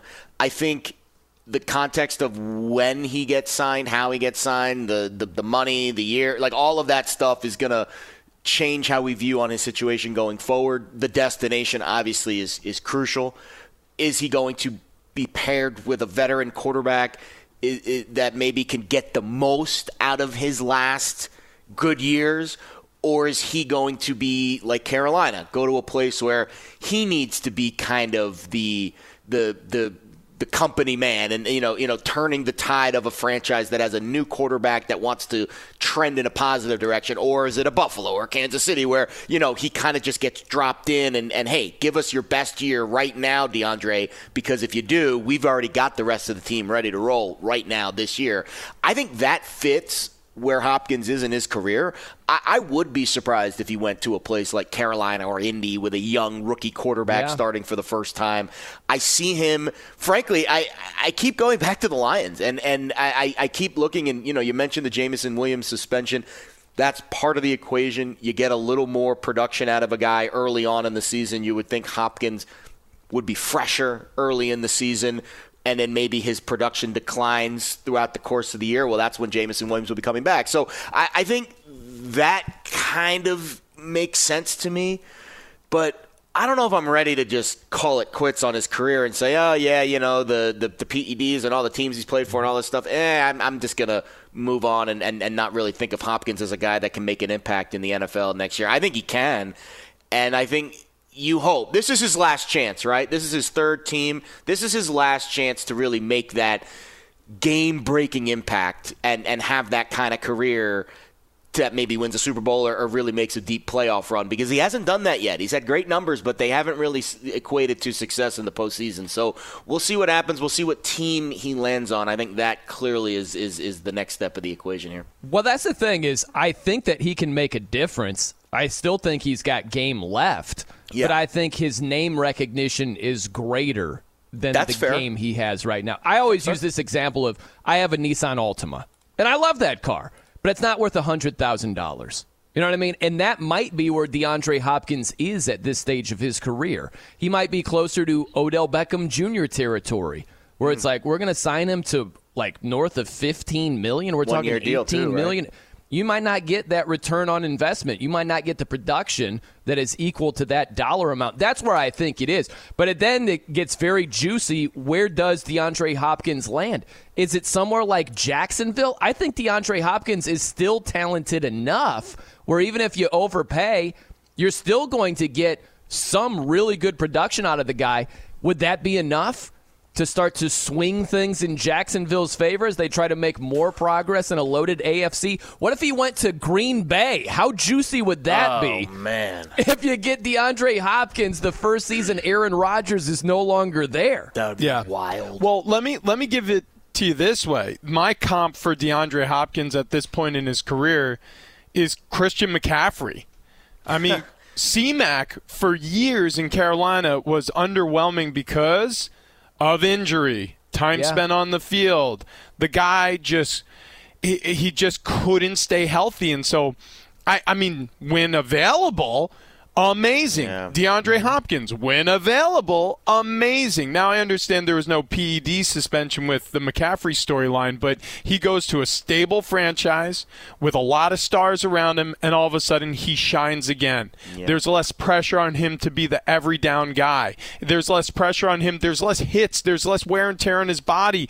I, I, I see DeAndre Hopkins. If he if he enters a franchise that has a stable culture, that has um, the availability to not make him the the star every week, but maybe the star every other week, or maybe you know a, a combination of him with some other stars uh, sharing the billing.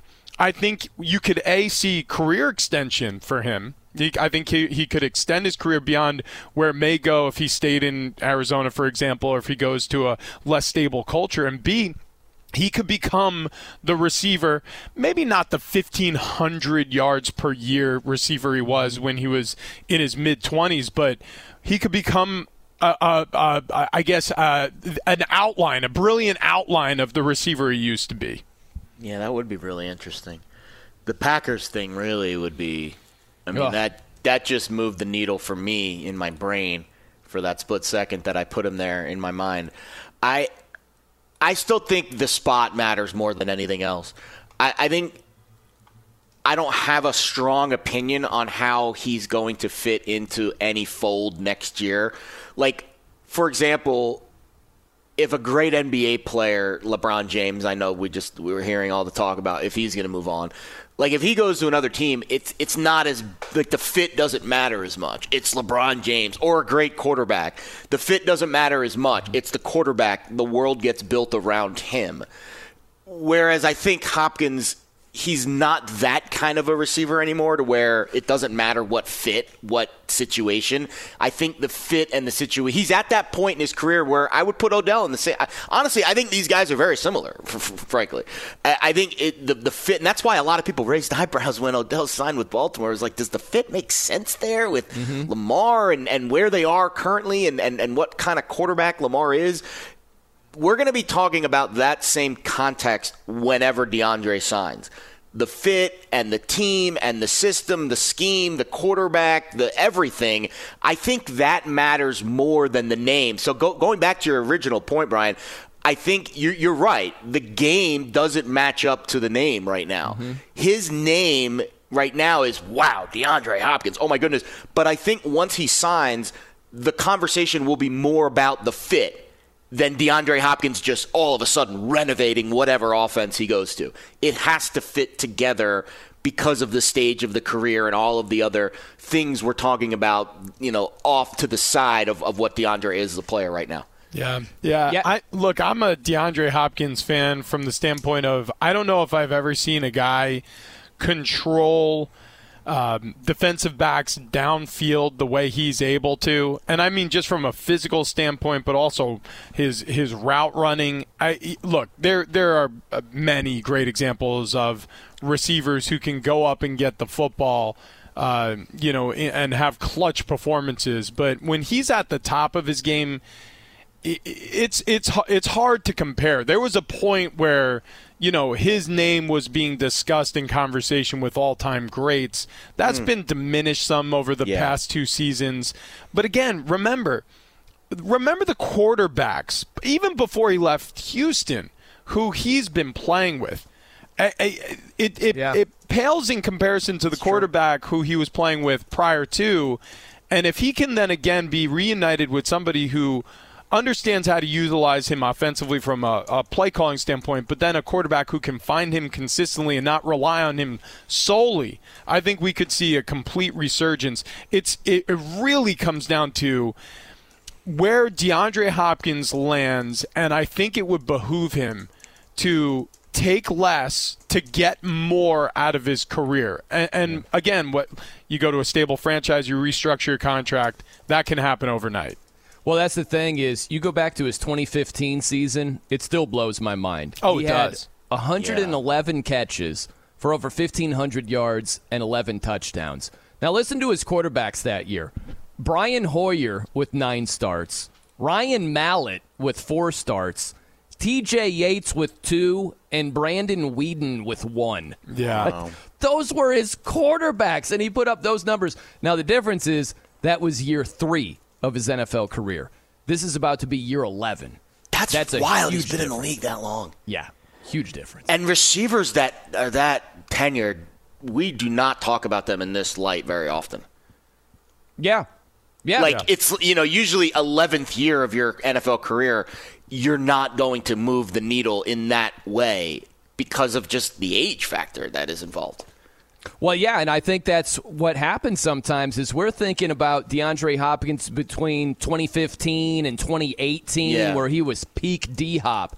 I mean, the last 4 years he hasn't had double-digit touchdown catches. You know, the last 2 years he's been banged up quite a bit and the PEDs I, I'm just telling you I mean the year the average length of a career for a receiver in the NFL is 2.8 years. Oh yeah, I mean, but He's a freak. The- He's but a- but Yeah. there there are a lot of I unfortunately really really bad receivers. Yeah, yeah. That, but that still, down. in your 11th year, when it's like, hey, we got to get this guy because he is going to change how we play, right? Like it's just it's rare. It's Yeah. very rare. Yeah, I, I look everything you could you could notch in the negative column for DeAndre Hopkins. I there is a counterpoint to that, and that's the reason why Sure. he's still being debated and discussed. Same with Odell Beckham Jr. You know, there was a time where this this discussion happened surrounding Terrell, uh, Terrell Owens. There was a time, you know, you reach a point of diminishing returns with these players.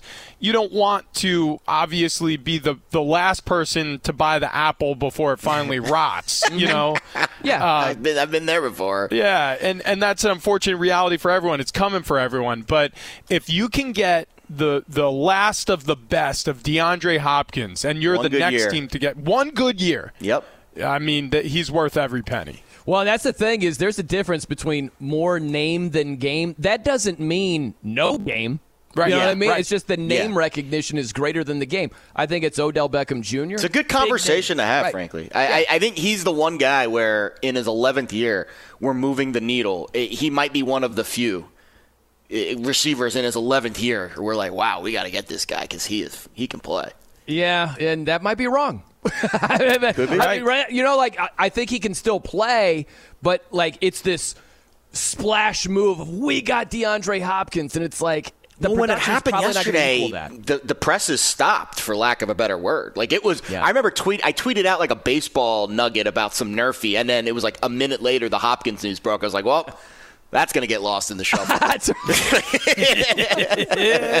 Never lost in the shuffle today, though. He's There we Jared go. Smith, FSR betting analyst. Rich Ohrnberger with us, Penn State All American. He's got a shaved clavicle. I do. I think of him when I, I grill out, and I think Rich would do with this better. I don't know how, No, but he would just would. please, I'm Brian Noe. Uh, coming up next, a couple of strategic moves that are getting a ton of attention. It is Fox Sports Saturday right here on Fox Sports Radio. This is it. We've got an Amex Platinum Pro on our hands, ladies and gentlemen. We haven't seen anyone relax like this before in the Centurion Lounge. Is he connecting to complimentary Wi Fi? Oh my, look at that, he is! And you will not believe where he's going next. The Amex dedicated card member entrance for the win! Unbelievable! When you get travel perks with Amex Platinum, you're part of the action. That's the powerful backing of American Express. Terms apply. Learn more at americanexpress.com slash with Amex. At Bet365, we don't do ordinary. We believe that every sport should be epic. Every home run, every hit, every inning, every play. From the moments that are legendary to the ones that fly under the radar. See for yourself when you sign up today and get $150 in bonus bets when you bet just $5. Whatever the sport, whatever the moment, it's never ordinary at Bet365. 21 plus only must be present in Ohio. If you or someone you know has a gambling problem and wants help, call 1-800-GAMBLER. Terms and conditions apply. I'm Katya Adler, host of The Global Story. Over the last 25 years, I've covered conflicts in the Middle East, political and economic crises in Europe, drug cartels in Mexico.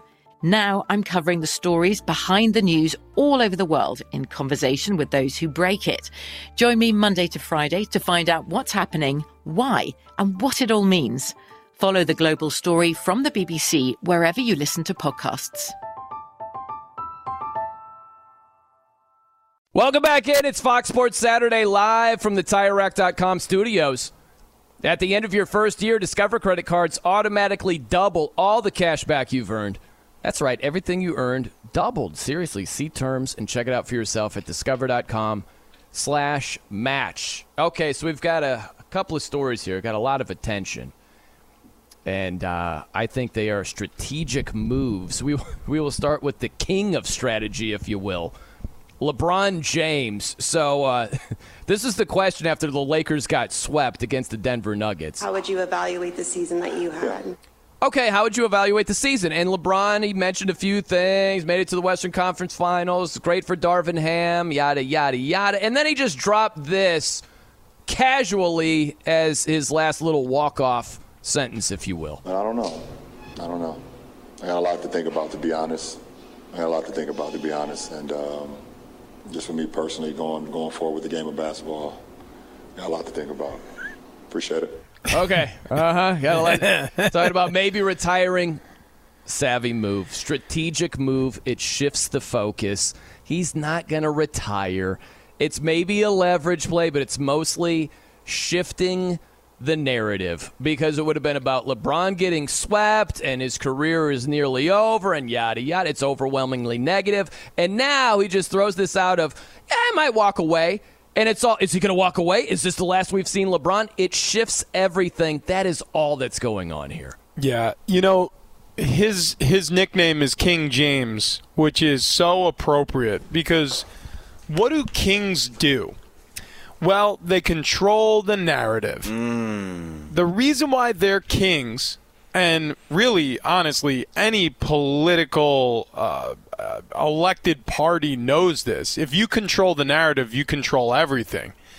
If if you have people believing what you want them to believe or talking about what you want them to talk about, you're in control. That's what this was. LeBron lost uh, in devastating fashion to a much better team. Is he still a great player? Yeah. Is Jokic at this point in his career a better player? Yeah.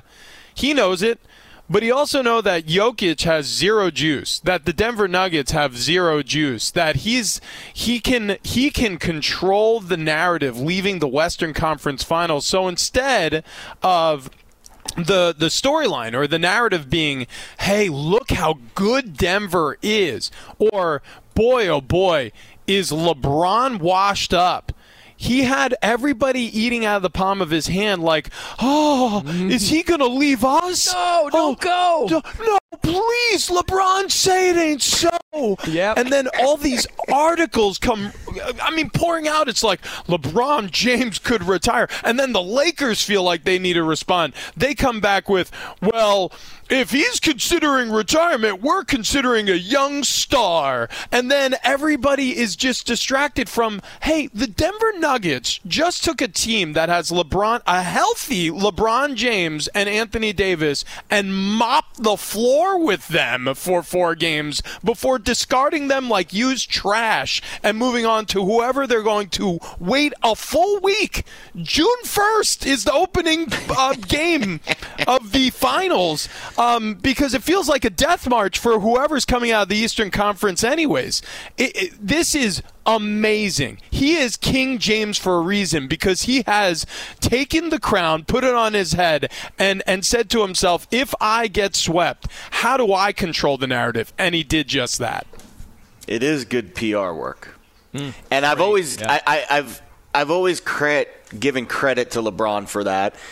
He does seem of all of the modern day superstars, and when I say superstars, I mean at the t- tippy top of the sport. For example, Patrick Mahomes. Let's be honest, a little bit of a PR problem with his family, right? Oh, yeah. Um, it, there's there's other stars that have issues, and, and listen, we all have issues in life. I have issues too that I'm glad I'm not a superstar at the tippy top of my sport field because I don't necessarily want people, you know, my, putting my life under a microscope every second of every day. It's exhausting. It is a lot of pressure. Now, these guys get paid literally small fortunes of GDPs of some countries. So you want to put the king moniker back on top and the throne. Yeah, the, these guys make that kind of money. So with great money comes great responsibility, right? But you look at what LeBron is starting to frame. I guarantee you that before that interview took place, he had at least a conversation. Maybe it happened prior, days prior, hours, weeks prior. Hey, LeBron, your communications PR team, here's how we're going to handle this situation. A good PR team is ready for anything sweep, not sweep, this, that, whatever. This is how we're going to handle it. And he probably was on board with it, obviously. I don't think you could get by with LeBron not being on board with a certain strategy. And you're right. The end of that interview, it almost is like LeBron remembered the talking points at the end and was like, "Oh wait, I got to get this in before I before Yeah. I, you know, walk off the stage here." And he just kind of gave you it because I think the timing of how he said it, when he said it, at the end it was almost like, "Oh yeah, by the way, I might be leaving. Here you Yeah, go. yeah. Chew on that for a few days or whatever." Even that was strategic. right? Yeah, maybe. It wasn't- could have been. It could have been. It wasn't the second response in the press conference. Yeah. It was the final thing he said. So it just sticks with you. I'm Yeah, telling you, man, it's a he's good on point. another level. Think yeah. of it. Well, and, and, and then also, sorry j- to cut you off, Brian, but like, like think about the question that was asked and where he arrived. Right. Like the pivot it took him to get Uh-huh. there. Yeah.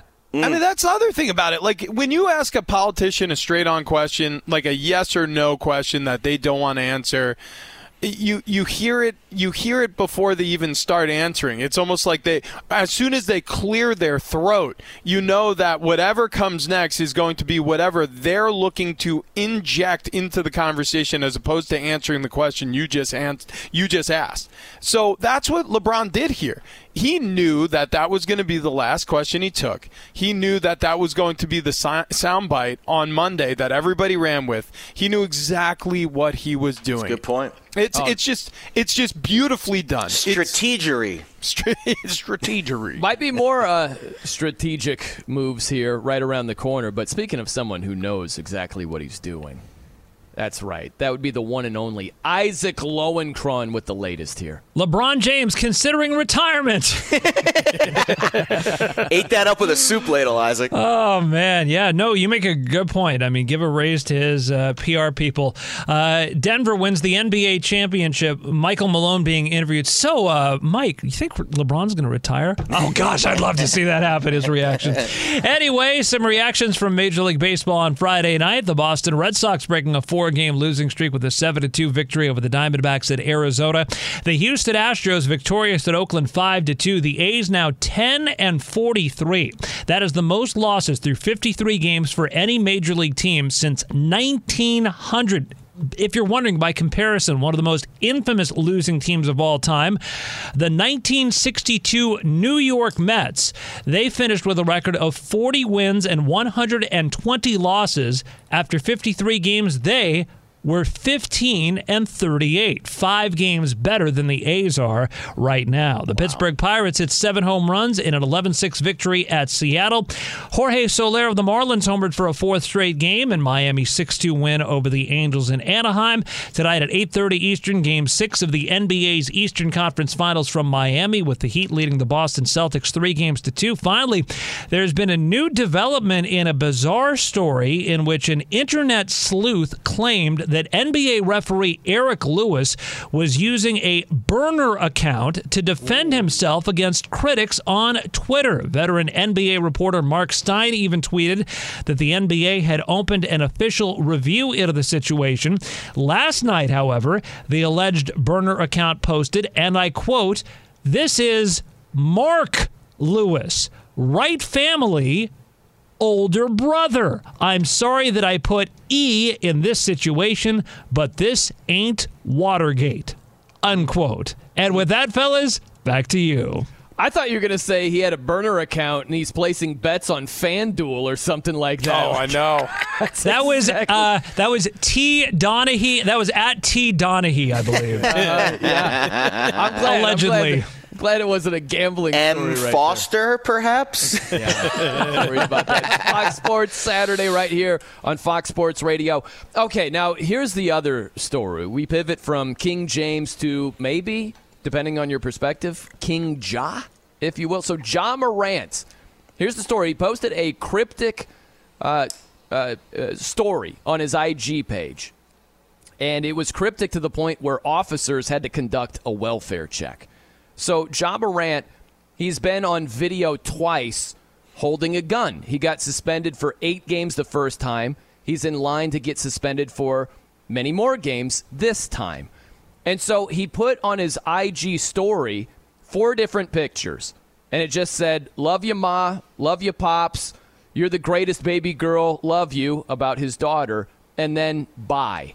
Wow. And he's just like walking away Uh, where the picture is like his back is turned when the picture was being taken. And so some people are like, is he okay? Is he in a, a healthy state of mind? Is he feeling awful based on screwing up again two months after the first gun video?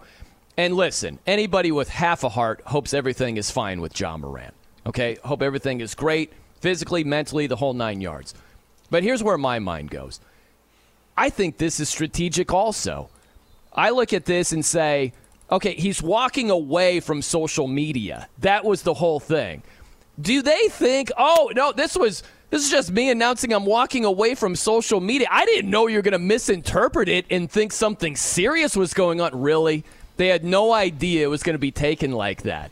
It, like, think about the second gun video where the statement comes out and it's carefully crafted and my words might not mean much right now but i take full responsibility for my actions. Like did ja write that? Are those ja's exact words or is that carefully crafted by a group of people? Like that's the way it goes. So what does this do?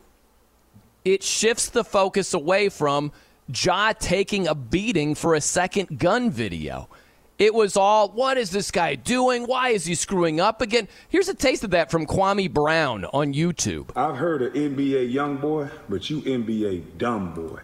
You got to be the dumbest mother in the league. Right? Like he's just getting crushed. And then this IG story comes out, and all of a sudden it's, hey, is Ja right? Is everything okay? I think this is strategic and it shifts the focus. That's what I think is going on here. And I hope that's exactly what's going on because I don't want this guy to be struggling in any way. Yeah, you know, I hope you're right too. Look, you know, this is something that I've uh, spoken about publicly in the past. Um, I uh, I went through a time during my playing career, and it was momentary, whatever that means. But I had su- suicidal thoughts. And it's difficult to even discuss now because I'm a happy guy. I have a, a beautiful family who I love deeply and, and live for. And, you know, it, it, I, I was I was just going through a really hard patch. It was the first time I was away from the sport I love. I had a season-ending concussion, which potentially some of the symptoms that come post-concussive trauma, uh, depression, and isolation, and a lot of things that you go through to just try to recover from a concussion. Um, you know, could have led to some of this, but I, I remember calling up my my folks. I called up my dad and my uh, wife was out of town on business. She was away for an extended amount of time. And I called up my dad, who lived, fortunately, uh, a driving distance at the time. They lived in New York. I was living in Boston. And I said, Hey, uh, I'm in a bad place and I, I need somebody here with me. And it was the greatest phone call I ever made because I'm not sure what would have happened, guys. Um, but it was it was a private cry for help. Mm-hmm. And my my father knew exactly what to do. You know, came we we were we got busy. You know, we were doing like little home improvement projects. I remember I had a, a television on a coffee table, and he's like, "Hey, you, you ever think about mounting that thing?" And I was like, yeah, actually, yeah, it's something I want to do. And so, you know, we went down to the Home Depot and we bought, you know, TV mounting kit and it was the wrong one. So we had a retrofit and it was just this long project. And it just, it, like it took my mind completely off of what was going on internally and I was expressing myself externally. And it, it was a weird it was a weird phase. And I call it that because since then, fortunately, I haven't felt that way before. But when you feel that overwhelming darkness, it, it's inescapable. And so if that's what Ja is going through, I hope the people, his parents, uh, his, his, girlfriend, uh, or or fiance or wife, I don't know what his significant other's relation to him is, but but his his teammates, his friends who love him, they're reaching out and they're touching base with him. And and like you said, Brian, I hope I hope this is as simple as him trying to take control of the narrative and strategically putting something out there to shift the public discourse about Ja Morant right now, the athlete and the superstar. And I hope something deeper isn't wrong with the person because that's a tough place to be and there's there's it, it, feels like there's no escaping it. So if that's where he's at i hope he has the people around him to help him get the help he needs because um, it doesn't you can't take steps forward until you fix yourself. And if if that's where he's at i hope he can fix himself. Mm, wow. I, I appreciate you sharing that rich. I didn't know that. Um, and I agree, Brian. I do hope that it is as simple as PR, mm-hmm. what's happening here, because th- this is a this is a dark world that we live in, and I, his generation, slightly younger than than than me, um, Gen Z, right? I'm an older millennial, and and he's kind of in the Gen Z vibe. Social media is toxic. It, it, it's toxic on so many levels and I hope it's as simple as, hey, let's change the narrative, let's shift the focus, let's get off social media. That's a healthy choice for Ja, and I, I approve that choice. If there's something else going on behind the scenes that it's not just that, then we need to have a much deeper conversation. Guys, social media, I've been bullied on social media. I know I'm not Ja Morant. I, I, don't get bullied to the extent that he has been bullied on social media over the last few weeks because of his decisions. But I work in a public field. I give out sports picks every day. Sometimes they're wrong. People get upset because they lost money and they lash out. And social media is easy to hide behind anonymity when you sure. are doling out uh, insults and, and making people feel less, you know, pushing others down to make yourself feel good and maybe he just reached a tipping point with it. And and he he has seen i'm sure you have to be living under a rock to not see and hear the things that are being said about him over the last month. Mm-hmm. and maybe he reached that point and i reached it too. I i, I had moments you know, over when I first started this this little gambling avenue that I've gone down, where it, it, it's it's stressful, and you're putting your money and other people's money on the line every day, and people lose and they get upset and they lash out to you. And eventually, I I took breaks from social media over times, and I think it's a healthy choice.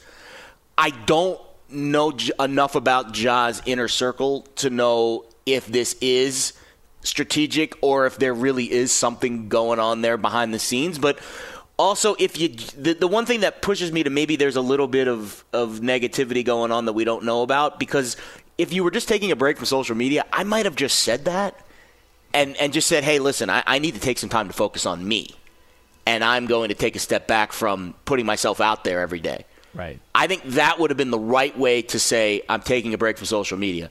I do think there's a little emotion baked into this that maybe is all right. I'm at the end of my rope, guys, and I need I I I need help. It, it kind of feels like a cry for help. Maybe it's a strategic cry for help, but it does feel like Ja does need some help. So I give him support. I give him love because I know we've all been at dark times in our life, and I hope we don't get judged by our lowest moments. And I'm sure this is one of those for Ja. Well, and that's what I think is if you were trying to get people on your side again, Yeah. how would you do it? Mm-hmm. You would do it like this.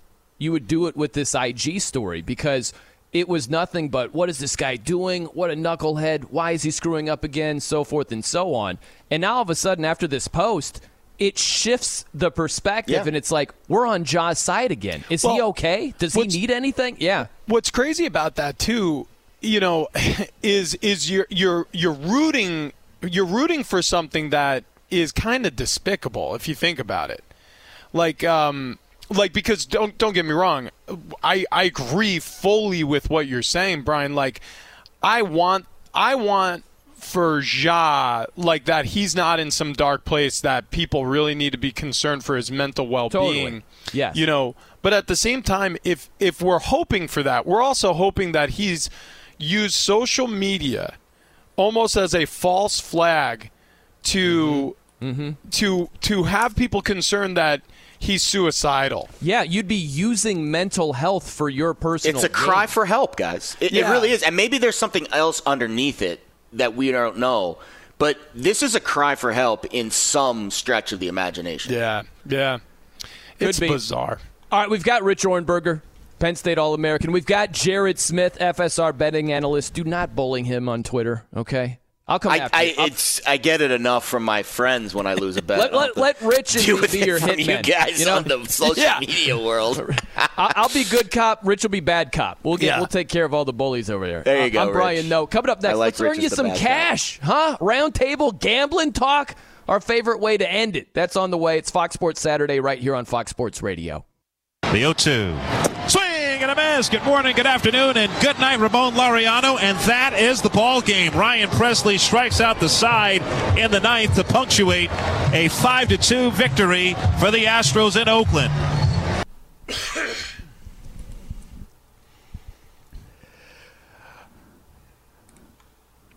Welcome back in. It's Fox Sports Saturday live from the TireRack.com studios. That was the progressive play of the day brought to you by Progressive Insurance. Progressive makes bundling easy and affordable. Get a multi policy discount by combining your motorcycle, RV, boat, ATV, and more. All your protection in one place. Bundle and save at progressive.com. That call was compliments of the Astros radio network as Houston beat the A's 5 to 2 and Oakland is now 10 and 43 on the season. Not great. Top of the hour. Up on game, LeVar Arrington, TJ Houshmandzadeh Plaxico Burress. And by the way, props to the crew. Tremendous day here. John Ramos with us again. Technical producer extraordinaire. Bo Benson, our outstanding producer, and Isaac Lowenkron doing an outstanding job on the updates. We got some money to earn you over here. Jared, we'll start with you. What are you looking at? I mean, just fade the A's every day, right? right. I, I, I, again, I, I, it's not rocket science. No, I'm, I'm just kidding. Don't don't just blindly bet stuff, guys. But in this particular uh, situation, you'd be up a lot if you faded the A's this year. Uh, I'll go to the NBA because I think that's the big game of the night, right? I, I, I think if you're going to bet the Celtics tonight, I like the Celtics. I think they win the game. If you are feeling the same, bet them to win the series because what you're essentially doing is you're taking a minus two and a half, minus three price tonight and like a minus 10 in game seven, and you're boiling it down to one wager at like plus 120. So if they win tonight, then you have a plus 120 ticket in your back pocket for game seven, and the price, the money line price for the Celtics in game seven is going to be way higher than that. So just bet the Celtics to win the series. Yeah, every book I'm looking at has the Celtics minus three or something like that, three and a half other places.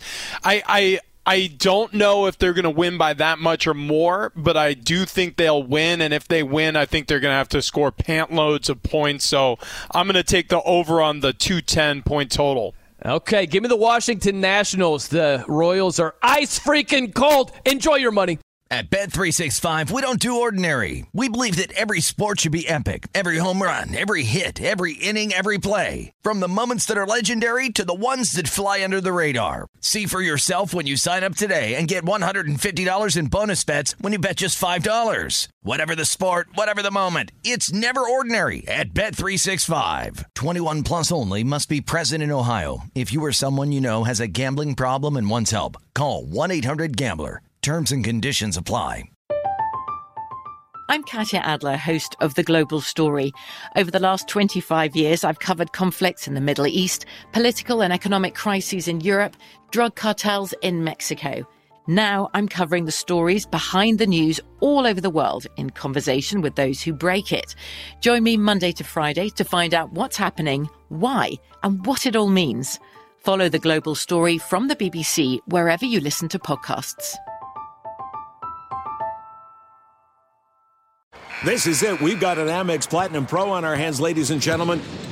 We haven't seen anyone relax like this before in the Centurion Lounge. is he connecting to complimentary Wi Fi? Oh my, look at that, he is! And you will not believe where he's going next. The Amex dedicated card member entrance for the win! Unbelievable! When you get travel perks with Amex Platinum, you're part of the action. That's the powerful backing of American Express. Terms apply. Learn more at americanexpress.com slash with Amex.